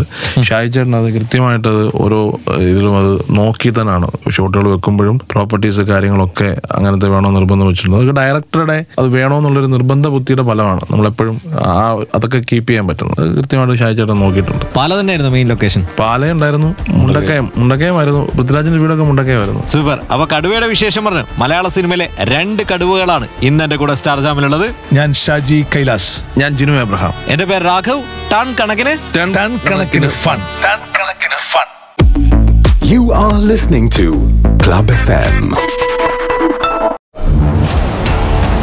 പ്രിയപ്പെട്ട രാഘവന്റെ കൂടെ സ്റ്റാർ ജാമിൽ ഞാൻ ഷാജി കൈലാസ്. ഷാജി കൈലാസ്. ഞാൻ ജിനു എബ്രഹാം ഞാൻ Jinu Abraham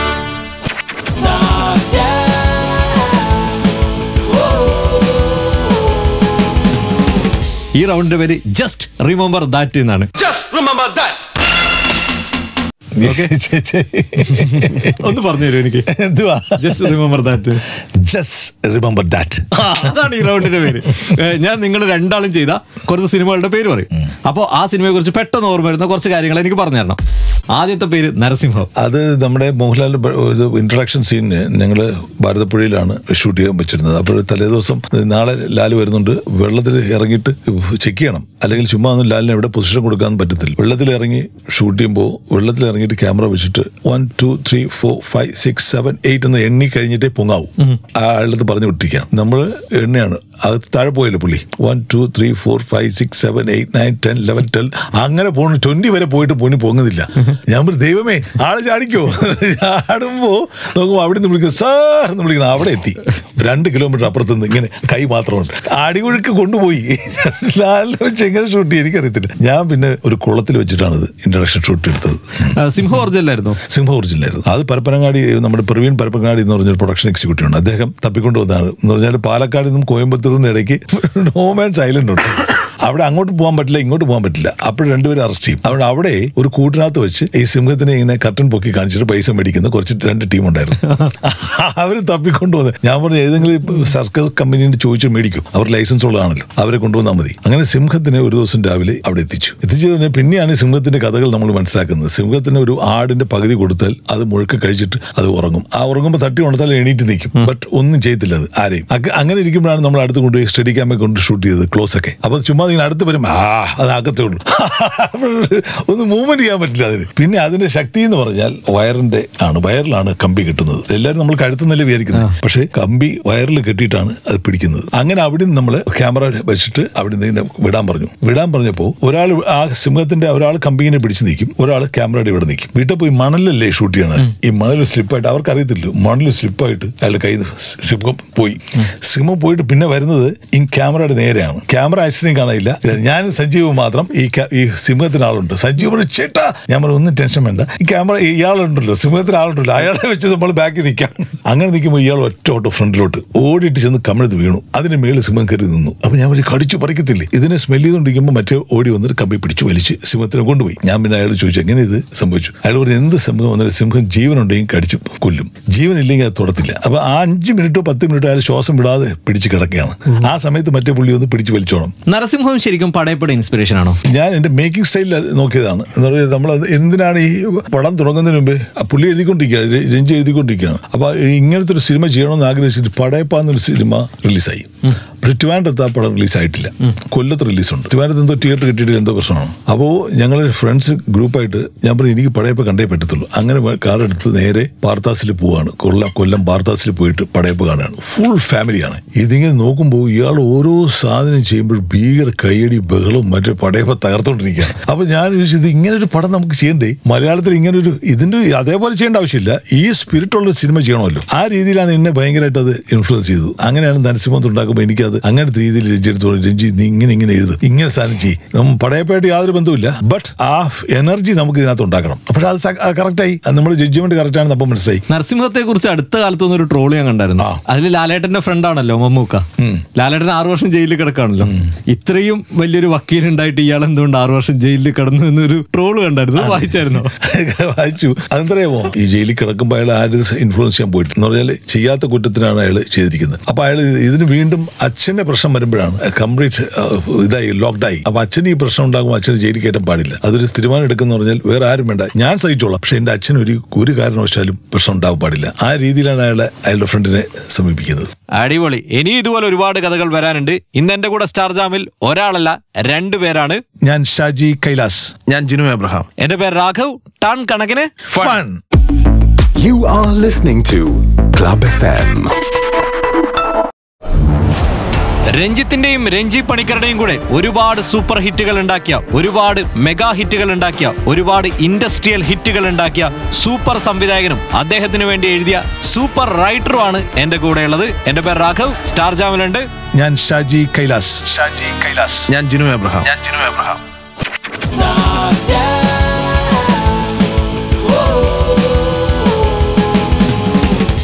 Just remember that എന്നാണ് ഈ റൗണ്ടിന്റെ പേര്. രണ്ടുപേരും ചെയ്ത കുറച്ച് സിനിമകളുടെ പേരാണ് ഞാൻ പറഞ്ഞുകൊണ്ടിരിക്കുന്നത്. ആ സിനിമയുടെ ഒരു ഓർമ്മയാണ് എനിക്ക് പറഞ്ഞു തന്നുകൊണ്ടിരിക്കുന്നത്.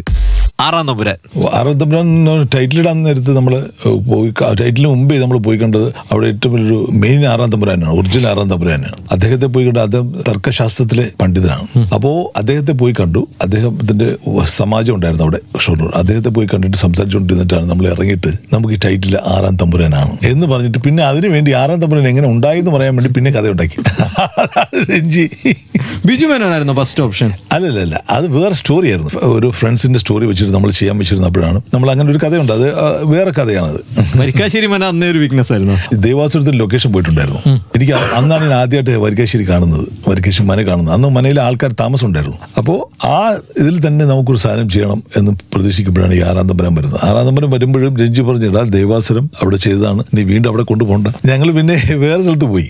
ഹരൻ സാറിന് ഒരു പടം ചെയ്ത ഒരു വലിയൊരു മനയുണ്ടായിരുന്നു. ആ അവിടെ കിട്ടിയില്ല നമുക്ക്. അവിടെ ഏതോ ഒരു ഒരാളുടെ സൈനും കൂടെ വേണമായിരുന്നു. അത് അവർ തന്നില്ല. അങ്ങനെയാണ് വീണ്ടും മരിക്കാശ്ശേരി ഞാൻ പറഞ്ഞു ദേവാസുരം അടിക്കത്തില്ല അല്ലാതെ രീതി ഞാൻ ചെയ്തോളാം. അടുത്ത കമ്മീഷണർ. സ്ഥലത്തെ പ്രധാന പയ്യൻസ് എന്തോ ചെയ്തുകൊണ്ടിരിക്കുമ്പോഴാണ് അവിടെ ചെന്നൈയിൽ ഞാനും രഞ്ജിത്ത് താമസിച്ചുകൊണ്ടിരിക്കുമ്പോഴാണ്. ഞാൻ രഞ്ജിത്ത് തുടങ്ങിയത് പോലീസ് സബ്ജക്റ്റ് നമുക്ക് ചെയ്യാം. ആവുന്നാഴിയൊക്കെ നിന്നും കത്തുന്ന സമയമാണ്. അപ്പോൾ അതൊന്നും അങ്ങനത്തെ രീതിയിൽ നമുക്ക് വേറെ സാധനം പിടിക്കാം. അതെന്താണ്? പെട്ടെന്ന് ഞാൻ പറഞ്ഞു കമ്മീഷണർ. കമ്മീഷണർ ഈ കോർപ്പറേഷൻ കമ്മീഷണർ പറയത്തില്ലേ? ഞാൻ പറഞ്ഞു പേടിക്കണ്ട. മൂന്ന് സ്റ്റാർ മേലിടാം പോലീസിന്റെ ടെൻഷൻ വേണ്ട. കമ്മീഷണർ മൂന്ന് സ്റ്റാർ ഇട്ട് പോലീസ് ഓഫീസറെ ക്യാപ്പ് വെച്ച് സുരേഷ് ഗോപി സൈഡിൽ നിർത്തിയാൽ it's a commissioner. Suresh Gopi തന്നെയായിരുന്നു ഫസ്റ്റ് ഓപ്ഷൻ ആ അതെ അതെ അതെ.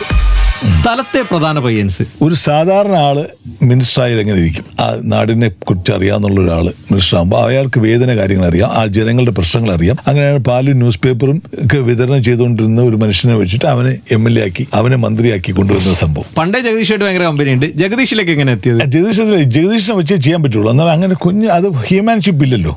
ഒരു സാധാരണ മനുഷ്യന്റെ ഒരു സാധനമല്ലേ? അയാളല്ലേ ഉണ്ടാവുന്നത്. അപ്പോൾ അവിടെ ഒരു വലിയൊരു പവർഫുൾ ഹീറോസിനെ വയ്ക്കാൻ വയ്ക്കാൻ പാടില്ല. സാധാരണ ഒരാളിനെ വെച്ചിട്ട് വേണം ചെയ്യേണ്ടത്. ആ രീതിയിലാണ് അത് ചെയ്തത് ജഗദീഷ് ചേട്ടൻ ഷാഹിജേട്ടൻ അധ്യാപകനായിരുന്നു അതെ. പഠിപ്പിച്ചിട്ടുണ്ടാവോ എന്താ പഠിപ്പിച്ചത്? College commerce economic economic second പിന്നെ പുള്ളി വെച്ച് സിനിമ എടുക്കുമ്പോ ജഗ്ഗു എന്നാണ് ഞാൻ വിളിക്കുന്നത്. സാറേ എന്നല്ല? ആരും സാറെന്ന് വിളിക്കാൻ പറ്റില്ല. നമ്മൾ അത്ര ഇതായി പോയി. London bridge. മൊത്തത്തിൽ നമ്മളെ ഒരു പ്ലാനിങ്ങുകളും പ്രൊഡക്ഷൻ ആണെങ്കിലും ഒക്കെ ഒരുപാട് പ്രശ്നങ്ങളുണ്ടായിരുന്ന ഉണ്ടായിരുന്ന ഒരുപാട് മോശം ഓർമ്മകളുള്ള സിനിമയാണ്. ഓക്കെ അടുത്തത് തലസ്ഥാനം. നാല് വെറൈറ്റി ഫിലിം ചെയ്തു. അല്ല അഞ്ചെണ്ണം. ഡോക്ടർ പശുപതി ഉൾപ്പെടെ എല്ലാം ഹാസ്യം ചെയ്തു ഇത് ചെയ്തു ത്രില്ലർ ചെയ്തു. അങ്ങനെ ഇരിക്കുമ്പോൾ അതൊക്കെ കുഞ്ഞു കുഞ്ഞു സിനിമയാണ് അപ്പോൾ അടുത്തൊരു വൈറ്റ് സ്കെയിലിൽ ചെയ്യണം എന്നൊരു മോഹം ഉണ്ടായിരുന്നു. അങ്ങനെയാണ് അത് വിജയകുമാർ എന്ന് പറഞ്ഞ നമ്മുടെ ഒരു ഇപ്പോഴത്തെ ആർട്ടിസ്റ്റ് അദ്ദേഹത്തിന്റെ ഫാദറിന് വേണ്ടി ഒരു സിനിമ ചെയ്യണമെന്ന് അദ്ദേഹം വന്നിരുന്നു. അപ്പോൾ അതൊരു തീം വേണം. അദ്ദേഹം ഒരു തീം കൊണ്ടുവന്നു. അപ്പോൾ ഞാൻ പറഞ്ഞു എനിക്കത് ഇഷ്ടപ്പെട്ടില്ല. ഞാനൊരു തീം നമ്മൾ ഉണ്ടാക്കിക്കൊള്ളാം. അങ്ങനെ ഞാൻ രഞ്ജി വിളിച്ച് രണ്ടാമത് വീണ്ടും വരുത്തുകയാണ്. ഡോക്ടർ പശു കഴിഞ്ഞ് രഞ്ജി അങ്ങോട്ട് മാറി നിൽക്കുകയായിരുന്നു. വീണ്ടും രഞ്ജി വിളിച്ച് പറഞ്ഞു "ഏഹ്, രഞ്ജി എനിക്കൊരു സാധനം ചെയ്യണം അന്ന് ഇലിസ്ട്രേറ്റഡ് വീക്കിലി എന്നൊരു വീക്കിലി ഉണ്ടായിരുന്നു. ഇലിസ്ട്രേറ്റഡ് വീക്കിലെ കവർ ഫോട്ടോ എന്ന് പറഞ്ഞാൽ ഗോസ്വാമിയുടെയാണ്. കത്തിക്കൊണ്ടിരിക്കുന്ന മണ്ഡൽ കമ്മീഷൻ റിപ്പോർട്ടിന് വെച്ചിട്ട് അയാൾ സ്വയം തീ കൊളുത്തി പടർന്ന് പിടിച്ചൊരു വലിയൊരു ഫോട്ടോയാണ് ആ കവർ കവർ ഫോട്ടോ ഞാൻ പറയും ഇതായിരിക്കണം ക്യാമ്പസിൽ ഒരിക്കലും അയാൾ ആത്മഹത്യ ചെയ്യാൻ പോയതല്ല. ഇവർ രക്തസാക്ഷി ഉണ്ടാക്കിയതാണ്. അപ്പോൾ അങ്ങനെ ഒരു കലാപം ഉണ്ടാക്കാൻ ശ്രമമുണ്ട്. അപ്പോൾ ഇതാണ് നമ്മുടെ ക്യാമ്പസിനകത്ത് നടക്കുന്ന പൊളിറ്റിക്സ്. രഞ്ജി വിജയകുമാർ അന്നേ ഒരു വീക്ക്നെസ് ആയിരുന്നു. അല്ല വിജയകുമാറിന്റെ അടുത്ത് എന്റെ അടുത്ത് പറയും. എന്റെ ആക്ഷൻ ഡയറക്ടർ ആയിരുന്നു അയാൾ ആണോ? ആ. ഏത് പടത്തിൽ? ഡോക്ടർ പശുപതിയിലേക്ക് ആക്ഷൻ ഡയറക്ടർ ആയിരുന്നു. ആണോ? അങ്ങനെയാണ് ഞാൻ വിജയകുമാറിനായിട്ട് പറഞ്ഞപ്പോഴാണ് വിജയകുമാറിന് അച്ഛൻ പറഞ്ഞു അവനൊരു ആഗ്രഹമുണ്ട്. അവനൊന്ന് എടുപ്പിച്ചോളാം. അങ്ങനെ ആ ഒരു സ്റ്റുഡന്റ് അതായിട്ട് അവനെ തീർച്ചയായും അവന് നല്ലതായിട്ട് കൊടുക്കും അത്. അങ്ങനെ തലസ്ഥാനം വിജയകുമാർ അറിയപ്പെട്ടു. ഇപ്പൊ കടുവയിൽ വരെ ഉണ്ട് പിന്നെ ആ നമ്മുടെ പയ്യനായി പോയില്ലേ? സൂപ്പർ. ഇതുപോലെ ഇവരെടുത്ത ചില സിനിമകളെ കുറിച്ചാണ് ഞാൻ ചോദിച്ചുകൊണ്ടിരിക്കുന്നത്. ആ സിനിമയെ കുറിച്ച് പെട്ടെന്ന് അവർക്ക് വരുന്ന ഓർമ്മയാണ് അവരെനിക്ക് പറഞ്ഞു തന്നുകൊണ്ടിരിക്കുന്നത്. എന്റെ പേര് രാഘവ് എന്റെ കൂടെയുണ്ട്. സ്റ്റാർ ജാമിൽ ഞാൻ ഷാജി കൈലാസ്. ഞാൻ Jinu Abraham. Club F M ton കണക്കിന് fun. You are listening to Club FM. മലയാളത്തിലെ ഏറ്റവും പുതിയ മാസ് മൂവിയാണ് കടുവ. ആ മാസ് മൂവി എഴുതിയ മാസ് റൈറ്ററും ആ സിനിമ എടുത്ത മെഗാ മാസ് ഡയറക്ടറുമാണ് ഇന്ന് എന്റെ കൂടെ സ്റ്റാർ ജാമിൽ.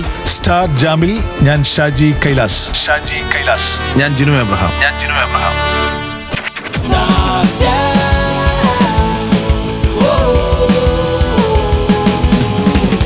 Just remember that എന്നാണ് ഈ റൗണ്ടിന്റെ പേര്. രണ്ടുപേരും ചെയ്ത കുറച്ച് സിനിമകളുടെ പേരാണ് ഞാൻ പറഞ്ഞുകൊണ്ടിരിക്കുന്നത്. ആ സിനിമയുടെ ഒരു ഓർമ്മയാണ് എനിക്ക് പറഞ്ഞു തന്നുകൊണ്ടിരിക്കുന്നത്. അടുത്ത സിനിമയുടെ പേര് മമ്മൂക്കാന്റെ പടം ദ കിങ്.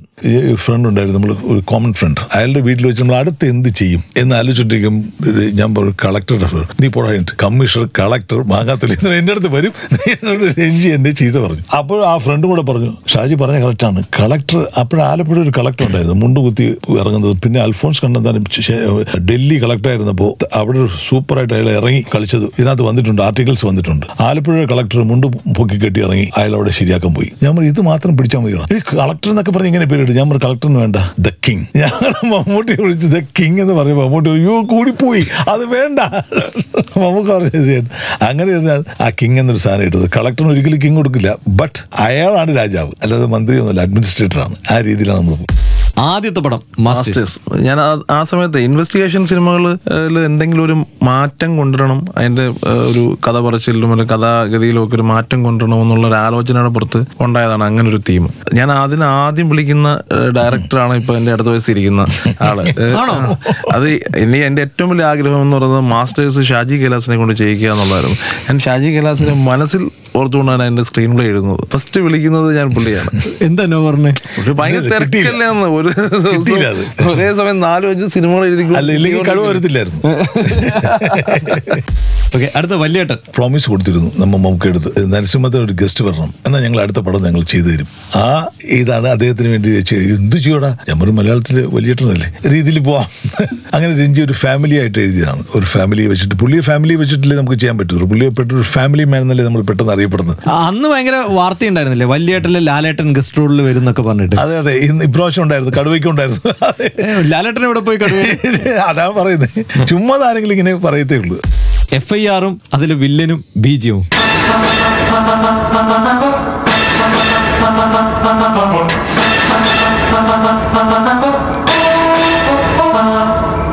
ഞാൻ ആരോമോ മണിസാറിന്റെ മകനുണ്ട് കുമാർ എന്ന് പറഞ്ഞിട്ട് അദ്ദേഹത്തിന്റെ ഒരു സഫാരി വണ്ടിയുണ്ട്. അതിലാണ് ഞങ്ങൾ യാത്ര ചെയ്യുന്നത്.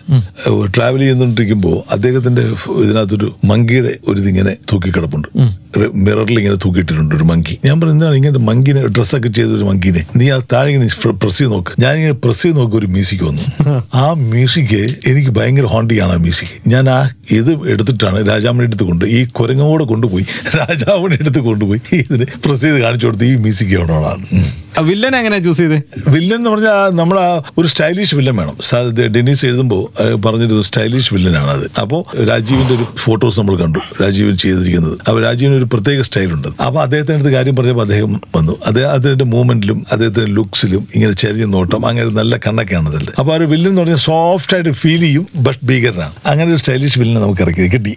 ലാസ്റ്റ് ആൻഡ് ഫൈനൽ ഒരൊറ്റ മൂവി കൂടെ ഉള്ളൂ. ചിന്താമണി കൊലക്കേസ് സാജൻ എഴുതി കുറേ ആൾക്കാർക്ക് വേണ്ടി എഴുതിയാണ് തോന്നുന്നത്. എന്ന് പറഞ്ഞാൽ കുറേ വർഷമായിട്ട് എന്റെ അടുത്ത് ഈ സാധനം പറഞ്ഞുകൊണ്ടിരിക്കും. നമുക്ക് കിട്ടുന്നേ ഇല്ല പല പ്രൊഡ്യൂസേഴ്സും നമ്മളത് പറയും പറഞ്ഞു നോക്കിയിട്ടുണ്ട്. അങ്ങനെയാണ് അത് ഞാൻ വിട്ടു. അങ്ങനെ ഇത് കഴിഞ്ഞിട്ട് ഞാൻ ഞാൻ പറഞ്ഞു വീണ്ടും സുരേഷ് ഗോപി വെച്ചൊരു സാധനം ചിന്താമണി എടുക്കാം എന്ന് പറഞ്ഞു. അത് ചിന്താമണി കൊലക്കേസ് കൊണ്ടുവരാൻ പറഞ്ഞു. അങ്ങനെ കൊണ്ടുവന്ന ആദ്യത്തെ പ്രൊഡക്ഷൻ പ്രൊഡ്യൂസർ അരോമ മണി സാറായിരുന്നു അദ്ദേഹം ഭയങ്കര ആക്ഷനൊക്കെ കേട്ടണം അദ്ദേഹത്തിന് കിട്ടി കിട്ടിയില്ല. എങ്ങനെയാണെന്നുള്ള കിട്ടിയില്ല. ഇയാളുടെ കില്ലിങ് അങ്ങനത്തെ അല്ലേ വേറെ ടൈപ്പിലാണ് സിനിമ. പിന്നെ നമ്മൾ രഞ്ജിത്ത് എം രഞ്ജിത്ത് അദ്ദേഹം വന്നപ്പോഴും അദ്ദേഹത്തിന് പറഞ്ഞു കൊടുത്തു ഈ സബ്ജക്ട് ഇങ്ങനെയാണ്. ഷാജാണ് ചെയ്തോളൂ എന്ന് പറഞ്ഞു. അങ്ങനെ ഫുൾ സ്വാതന്ത്ര്യത്തോടു കൂടി ആ സബ്ജക്ട് കിട്ടിയത്. ഇയാൾ ഭയങ്കര ഷാബി ഹെയർ ഒക്കെ ആയിട്ടാണ് ഇയാൾ വന്നത്. സുരേഷ് ഗോപി ഫസ്റ്റ് ഷൂട്ടിങ്ങിന്റെ സമയത്ത് ഫുൾ മുടിയൊക്കെ ഇങ്ങനെ ആക്കി. ലങ്കയിൽ വരുന്ന ലങ്ക ലൊക്കേഷനിൽ നിന്ന് വന്നതാണ്. അപ്പൊ ആ കോസ്റ്റ്യൂം ഒക്കെ ഇട്ട് വേറെ എടാ ചിന്താമണി ഇങ്ങനെ. ഞാൻ പറഞ്ഞു അങ്ങനെയൊന്നുമില്ല. ചീപ്പ് എടുത്തിട്ട് ഞാൻ പറഞ്ഞു ചീപ്പ് കൊണ്ടുപോകാം ഞാൻ ഇവിടെ ഇങ്ങനെ ഇരുന്നിട്ട് ചീപ്പ് എടുത്ത് അവന്റെ തലയിൽ ഇങ്ങനെ ഫുള്ളായിട്ട് ചീകിട്ട് ആ മുടി ചീപ്പിന് അറ്റത്തുള്ള ഒരു വലിയ ഇത് കാണത്തില്ലേ അത് വെച്ചിട്ട് ഇങ്ങനെ ആക്കിയിട്ട് ഇങ്ങനെ ഇട്ടു. ഇത് കണ്ണാടി പോയി നോക്കാൻ പറഞ്ഞു. നീ ഇങ്ങനെ കുറച്ച് ബെൻ ഡൗൺ ചെയ്തിട്ട് നോക്കാൻ പറഞ്ഞു. ക്രിസ്റ്റഫർ ലീയുടെ ലുക്കില്ലേ ആണോ? ആ ശരി ഓക്കെ പക്ഷെ ഇതേ സുരേഷ് ഗോപി ഇടക്കിടക്ക് ഷാജി കൈലാസിനോട് പണങ്ങും. അത് എന്തിനാണെന്ന് ഷാജി സാർ തന്നെ നമുക്ക് പറഞ്ഞുതരും. ഇപ്പോൾ അല്ല കുറച്ച് കഴിഞ്ഞിട്ട്. എന്റെ പേര് രാഘവ് എന്നാണ്. സ്റ്റാർ ചാനൽ എന്റെ കൂടെയുണ്ട്. ഞാൻ ഷാജി കൈലാസ്. ഞാൻ ജിനു എബ്രഹാം. ടാൺ കണക്കിന് fun You are listening to Club FM. Star ചാമലുള്ള എന്റെ പേര് രാഘവ് എന്നാണ്. എന്റെ കൂടെ സ്റ്റാർ ചാമലുണ്ട് മലയാള സിനിമയിലെ മെഗാ മാസ് മൂവികളുടെ ഡയറക്ടർ. ഇപ്പൊ കടുവയുമായി എത്തിയ ഡയറക്ടർ. ഞാൻ ഷാജി കൈലാസ്. ഷാജി കൈലാസ്. ആ കടുവയ്ക്ക് കഥ എഴുതിയ റൈറ്റർ. ഞാൻ ജിനു എബ്രഹാം ഞാൻ ജിനു എബ്രഹാം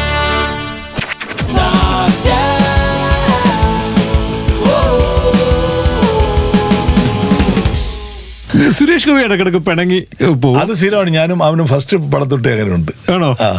എന്തിനാ പിണങ്ങ ചുമ്മാ ചെറിയ ചെറിയ കാര്യങ്ങൾ പിണങ്ങും. ഞാൻ അതുകൊണ്ട് വാശി പിടിച്ചു അങ്ങനെയൊക്കെ പോകും ഞാൻ പറയുന്നില്ല ഞാൻ മിണ്ടുന്നില്ല എന്നൊക്കെ പറയും. അങ്ങനെ രണ്ടു ദിവസം കഴിഞ്ഞ് വീണ്ടും വരും. ഇടാ വാടാ എന്നൊക്കെ പറഞ്ഞിട്ട് വരും. അത്രേ ഉള്ളൂ. നായകന്റെ ഇൻട്രോ സീനിൽ നായകന്റെ കാൽ കാണിക്കുന്നത് എനിക്ക് ഭയങ്കര ഇഷ്ടമുള്ള കാര്യമാണ്. നായകൻ ഭൂമിയിലാണ് എന്ന് ഉറപ്പിക്കാൻ വേണ്ടിയാണ്. അത് ഭയങ്കര ഫാൻ ബേസ് ഉണ്ടെന്ന് മനസ്സിലാക്കിയിട്ടുണ്ടോ? അങ്ങനെയില്ല. നമുക്ക് തന്നെ ഒരു നമ്മൾ ഇഷ്ടപ്പെടുമ്പോൾ അത് ഓട്ടോമാറ്റിക് ഇഷ്ടപ്പെടുമല്ലോ നമ്മളൊരു ലോക്കൽ ആളല്ലേ. നമുക്ക് നമ്മുടെ മനസ്സിൽ ചെറുതല്ലേ. അപ്പൊ നമ്മുടെ മനസ്സിൽ എന്ത് തോന്നുന്നു? അതായിരിക്കുമല്ലോ ജനങ്ങളുടെ ഇഷ്ടപ്പെടുന്ന ഒരു സംഭവം. അതിനൊരു പ്രത്യേക മ്യൂസിക്കും കാര്യങ്ങളും സൗണ്ടൊക്കെ വെക്കും അത് ഭയങ്കര ഇഷ്ടപ്പെടും. അത്രേ ഉള്ളൂ. നായകന്റെ മുണ്ട് മോതിരം വാച്ച് മാലയൊക്കെ ആൾക്കാർ ശ്രദ്ധിക്കുന്ന എനിക്ക് ഉറപ്പാണ്. അതെ അത് ഷുവറാണ്. നമ്മൾ അങ്ങനത്തെ പ്രോമിനന്റ് ഷോട്ട്സ് ഒക്കെ എടുക്കുമ്പോൾ അസാധ്യമായിട്ട് ശ്രദ്ധിക്കുന്നുള്ള ശ്രദ്ധിക്കുന്ന ഉറപ്പാണ്.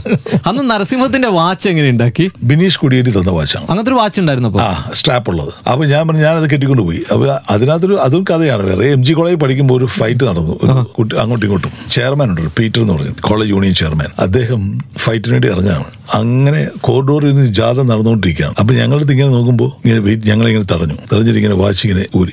വാച്ച് ഊരി ഇങ്ങനെ തയ്യിട്ട് തന്നു. ചെരുപ്പ് ഇങ്ങനെ ഊരിയിട്ടു. മുണ്ടിങ്ങനെ മുറുക്കി കെട്ടി.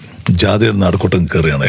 ഞങ്ങൾ ഇങ്ങനെ നിൽക്കുകയാണ്. എന്താണ് ഞങ്ങൾ കോളേജ് കയറിയ സമയത്താണ് ഈ ഫസ്റ്റ് ടൈമാണ് അടിയൊക്കെ കാണുന്നത്. ഇങ്ങനെ നേരെ ജാഥയ്ക്ക് നടുക്കൂടെ രണ്ട് ജാഥ ഇങ്ങനെ വന്നോണ്ടിരിക്കല്ലേ കോട്ടൂർ രണ്ടായിട്ട് ഇങ്ങനെ പിരിച്ചിട്ട് നടുക്കുന്ന ഒരാളെ ഇങ്ങനെ ബുക്കിംഗ് എടുത്ത്. പിന്നെ പിന്നെ കാണുന്നില്ല. പിന്നെ അടി കേട്ട് പട്ടക്കോട്ട ആ സൗണ്ടാണ് അതിനകത്ത് രണ്ട് സിക്സ് സീക്വൻസ് കിട്ടി. ഒന്ന് ചെരുപ്പ് വാച്ച് അടി. രണ്ടാമതുണ്ട്. ഒരാളിങ്ങനെ കത്തി എറിഞ്ഞു കൊടുക്കുമ്പോൾ അതിലിങ്ങനെ കാലി കൈ ഇങ്ങനെ കടിച്ച് പിടിച്ച് അതിന്റെ ഇങ്ങനെ ഉറയിങ്ങനെ മാറ്റിയിട്ട് കുത്തുന്നത്. അത് തലസ്ഥാനത്തിൽ ഇടുകയും ചെയ്തു. നേരെ നടക്കുന്ന സംഭവമാണ് നമ്മൾ ഇട്ടത്. നമ്മൾ വേറെ ഒരു എക്സാഗ്രേഷൻ ചെയ്തിട്ടില്ല. ഇനി കാണുന്ന സാധനമാണ് ഞാനൊക്കെ.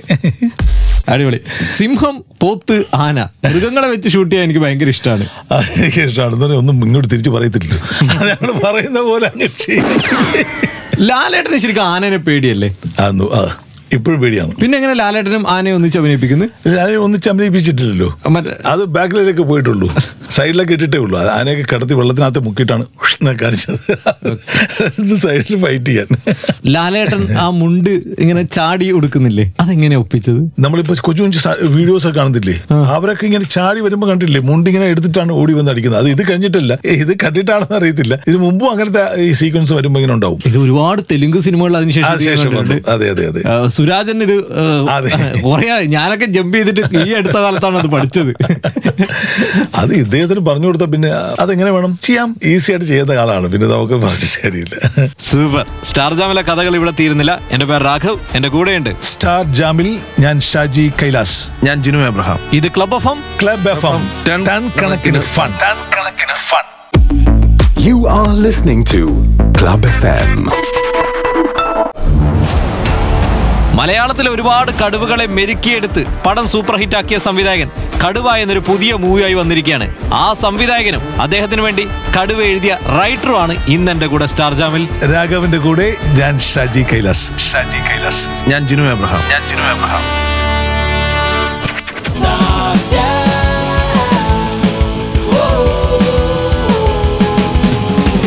ജിനു കഥ എഴുതിയിട്ടുണ്ടെങ്കിലും ആദ്യമായിട്ട് കഥ എഴുതി ഡയറക്റ്റ് ചെയ്ത മൂവി പൃഥ്വി വെച്ചല്ലേ? ആദം ജോൺ അല്ലേ? അതിന്റെ ഏറ്റവും വലിയ നമ്മുടെ ഒരു എക്സൈറ്റ്മെന്റ് എന്ന് പറഞ്ഞാൽ നമ്മൾ അങ്ങനെ കണ്ടിട്ടില്ലാത്ത കുറേ വിഷ്വലുകളും കണ്ടിട്ടില്ലാത്തൊരു കഥ പ്ലോട്ടും ഒക്കെ നമുക്ക് ചെയ്യാൻ പറ്റും എന്നുള്ളൊരു ഭയങ്കരമായ എക്സൈറ്റ്മെന്റ് ഉണ്ടായിരുന്നു. അതുകൊണ്ട് ഫുള്ളി ത്രില്ലിൽ ചെയ്ത ഒരു സിനിമയാണ്. വേറൊരു തരം വിഷ്വൽസും പരിപാടികളും ഒക്കെ ചെയ്ത് ഒക്കെ ചെയ്യാമെന്നുള്ള ഇത് ചെയ്താണ് അതിന്റെ ഷൂട്ടിംഗ് എന്ന് പറയുന്നത് കൃത്യമായ പ്ലാനിങ്ങോടുകൂടി ചെയ്ത ഒരു സിനിമ കൂടാണ്. ഒരു വിദേശത്ത് ചെയ്യുമ്പോൾ കാരണം അതിന് മുമ്പ് ഒരു സിനിമ ചെയ്തിട്ട് വൻ പണി കിട്ടിയിട്ടിരിക്കുകയാണ്. ലണ്ടൻ ബ്രിഡ്ജ് അത് അവിടെ ചെന്ന് പ്ലാനിങ് എല്ലാം തെറ്റി നമുക്ക് ഷൂട്ട് ചെയ്യാൻ പറ്റാതായി പോയി പെർമിഷൻ കിട്ടുന്ന സ്ഥലങ്ങൾ വെച്ചിട്ട് സ്ക്രിപ്റ്റ് മാറ്റിക്കൊണ്ടിരുന്ന അങ്ങനെ പോയൊരു ഒരു സിനിമയാണ്. അപ്പോൾ അതാണ് എന്റെ ഒരു വാശി. അപ്പോൾ എന്തുകൊണ്ട് പുറത്തു പോയിട്ട് ഒരു- മാന്യമായിട്ട് സിനിമ എടുത്തിട്ട് വരാൻ പറ്റില്ല? എന്ന് പറയുന്ന ഒരു ഇതിലാണ് അതിന്റെ ഒരു ആറ് ഏഴ് മാസത്തോളം അതിന്റെ പ്രീ പ്രൊഡക്ഷൻ ചെയ്ത് അത് കൃത്യമായി എക്സിക്യൂട്ട് ചെയ്യാൻ പറ്റിയെന്നുള്ള വളരെ ഒരു സന്തോഷത്തിൽ ചെയ്യുന്ന ഒരു ചെയ്ത സിനിമയാണ്. പിന്നെ അതിലെ പാട്ടുകൾ അതിന്റെ കമ്പോസിങ് എനിക്ക് ഭയങ്കര ഈ കാറ്റ് വന്നു എന്ന് പറഞ്ഞിട്ടുള്ള പാട്ടൊക്കെ അത്യാവശ്യം ഹിറ്റായ പാട്ടാണ്. അതിന് അതൊക്കെ എനിക്ക് നല്ല വളരെ നല്ല മെമ്മറീസ് തരുന്ന സംഭവങ്ങളാണ്.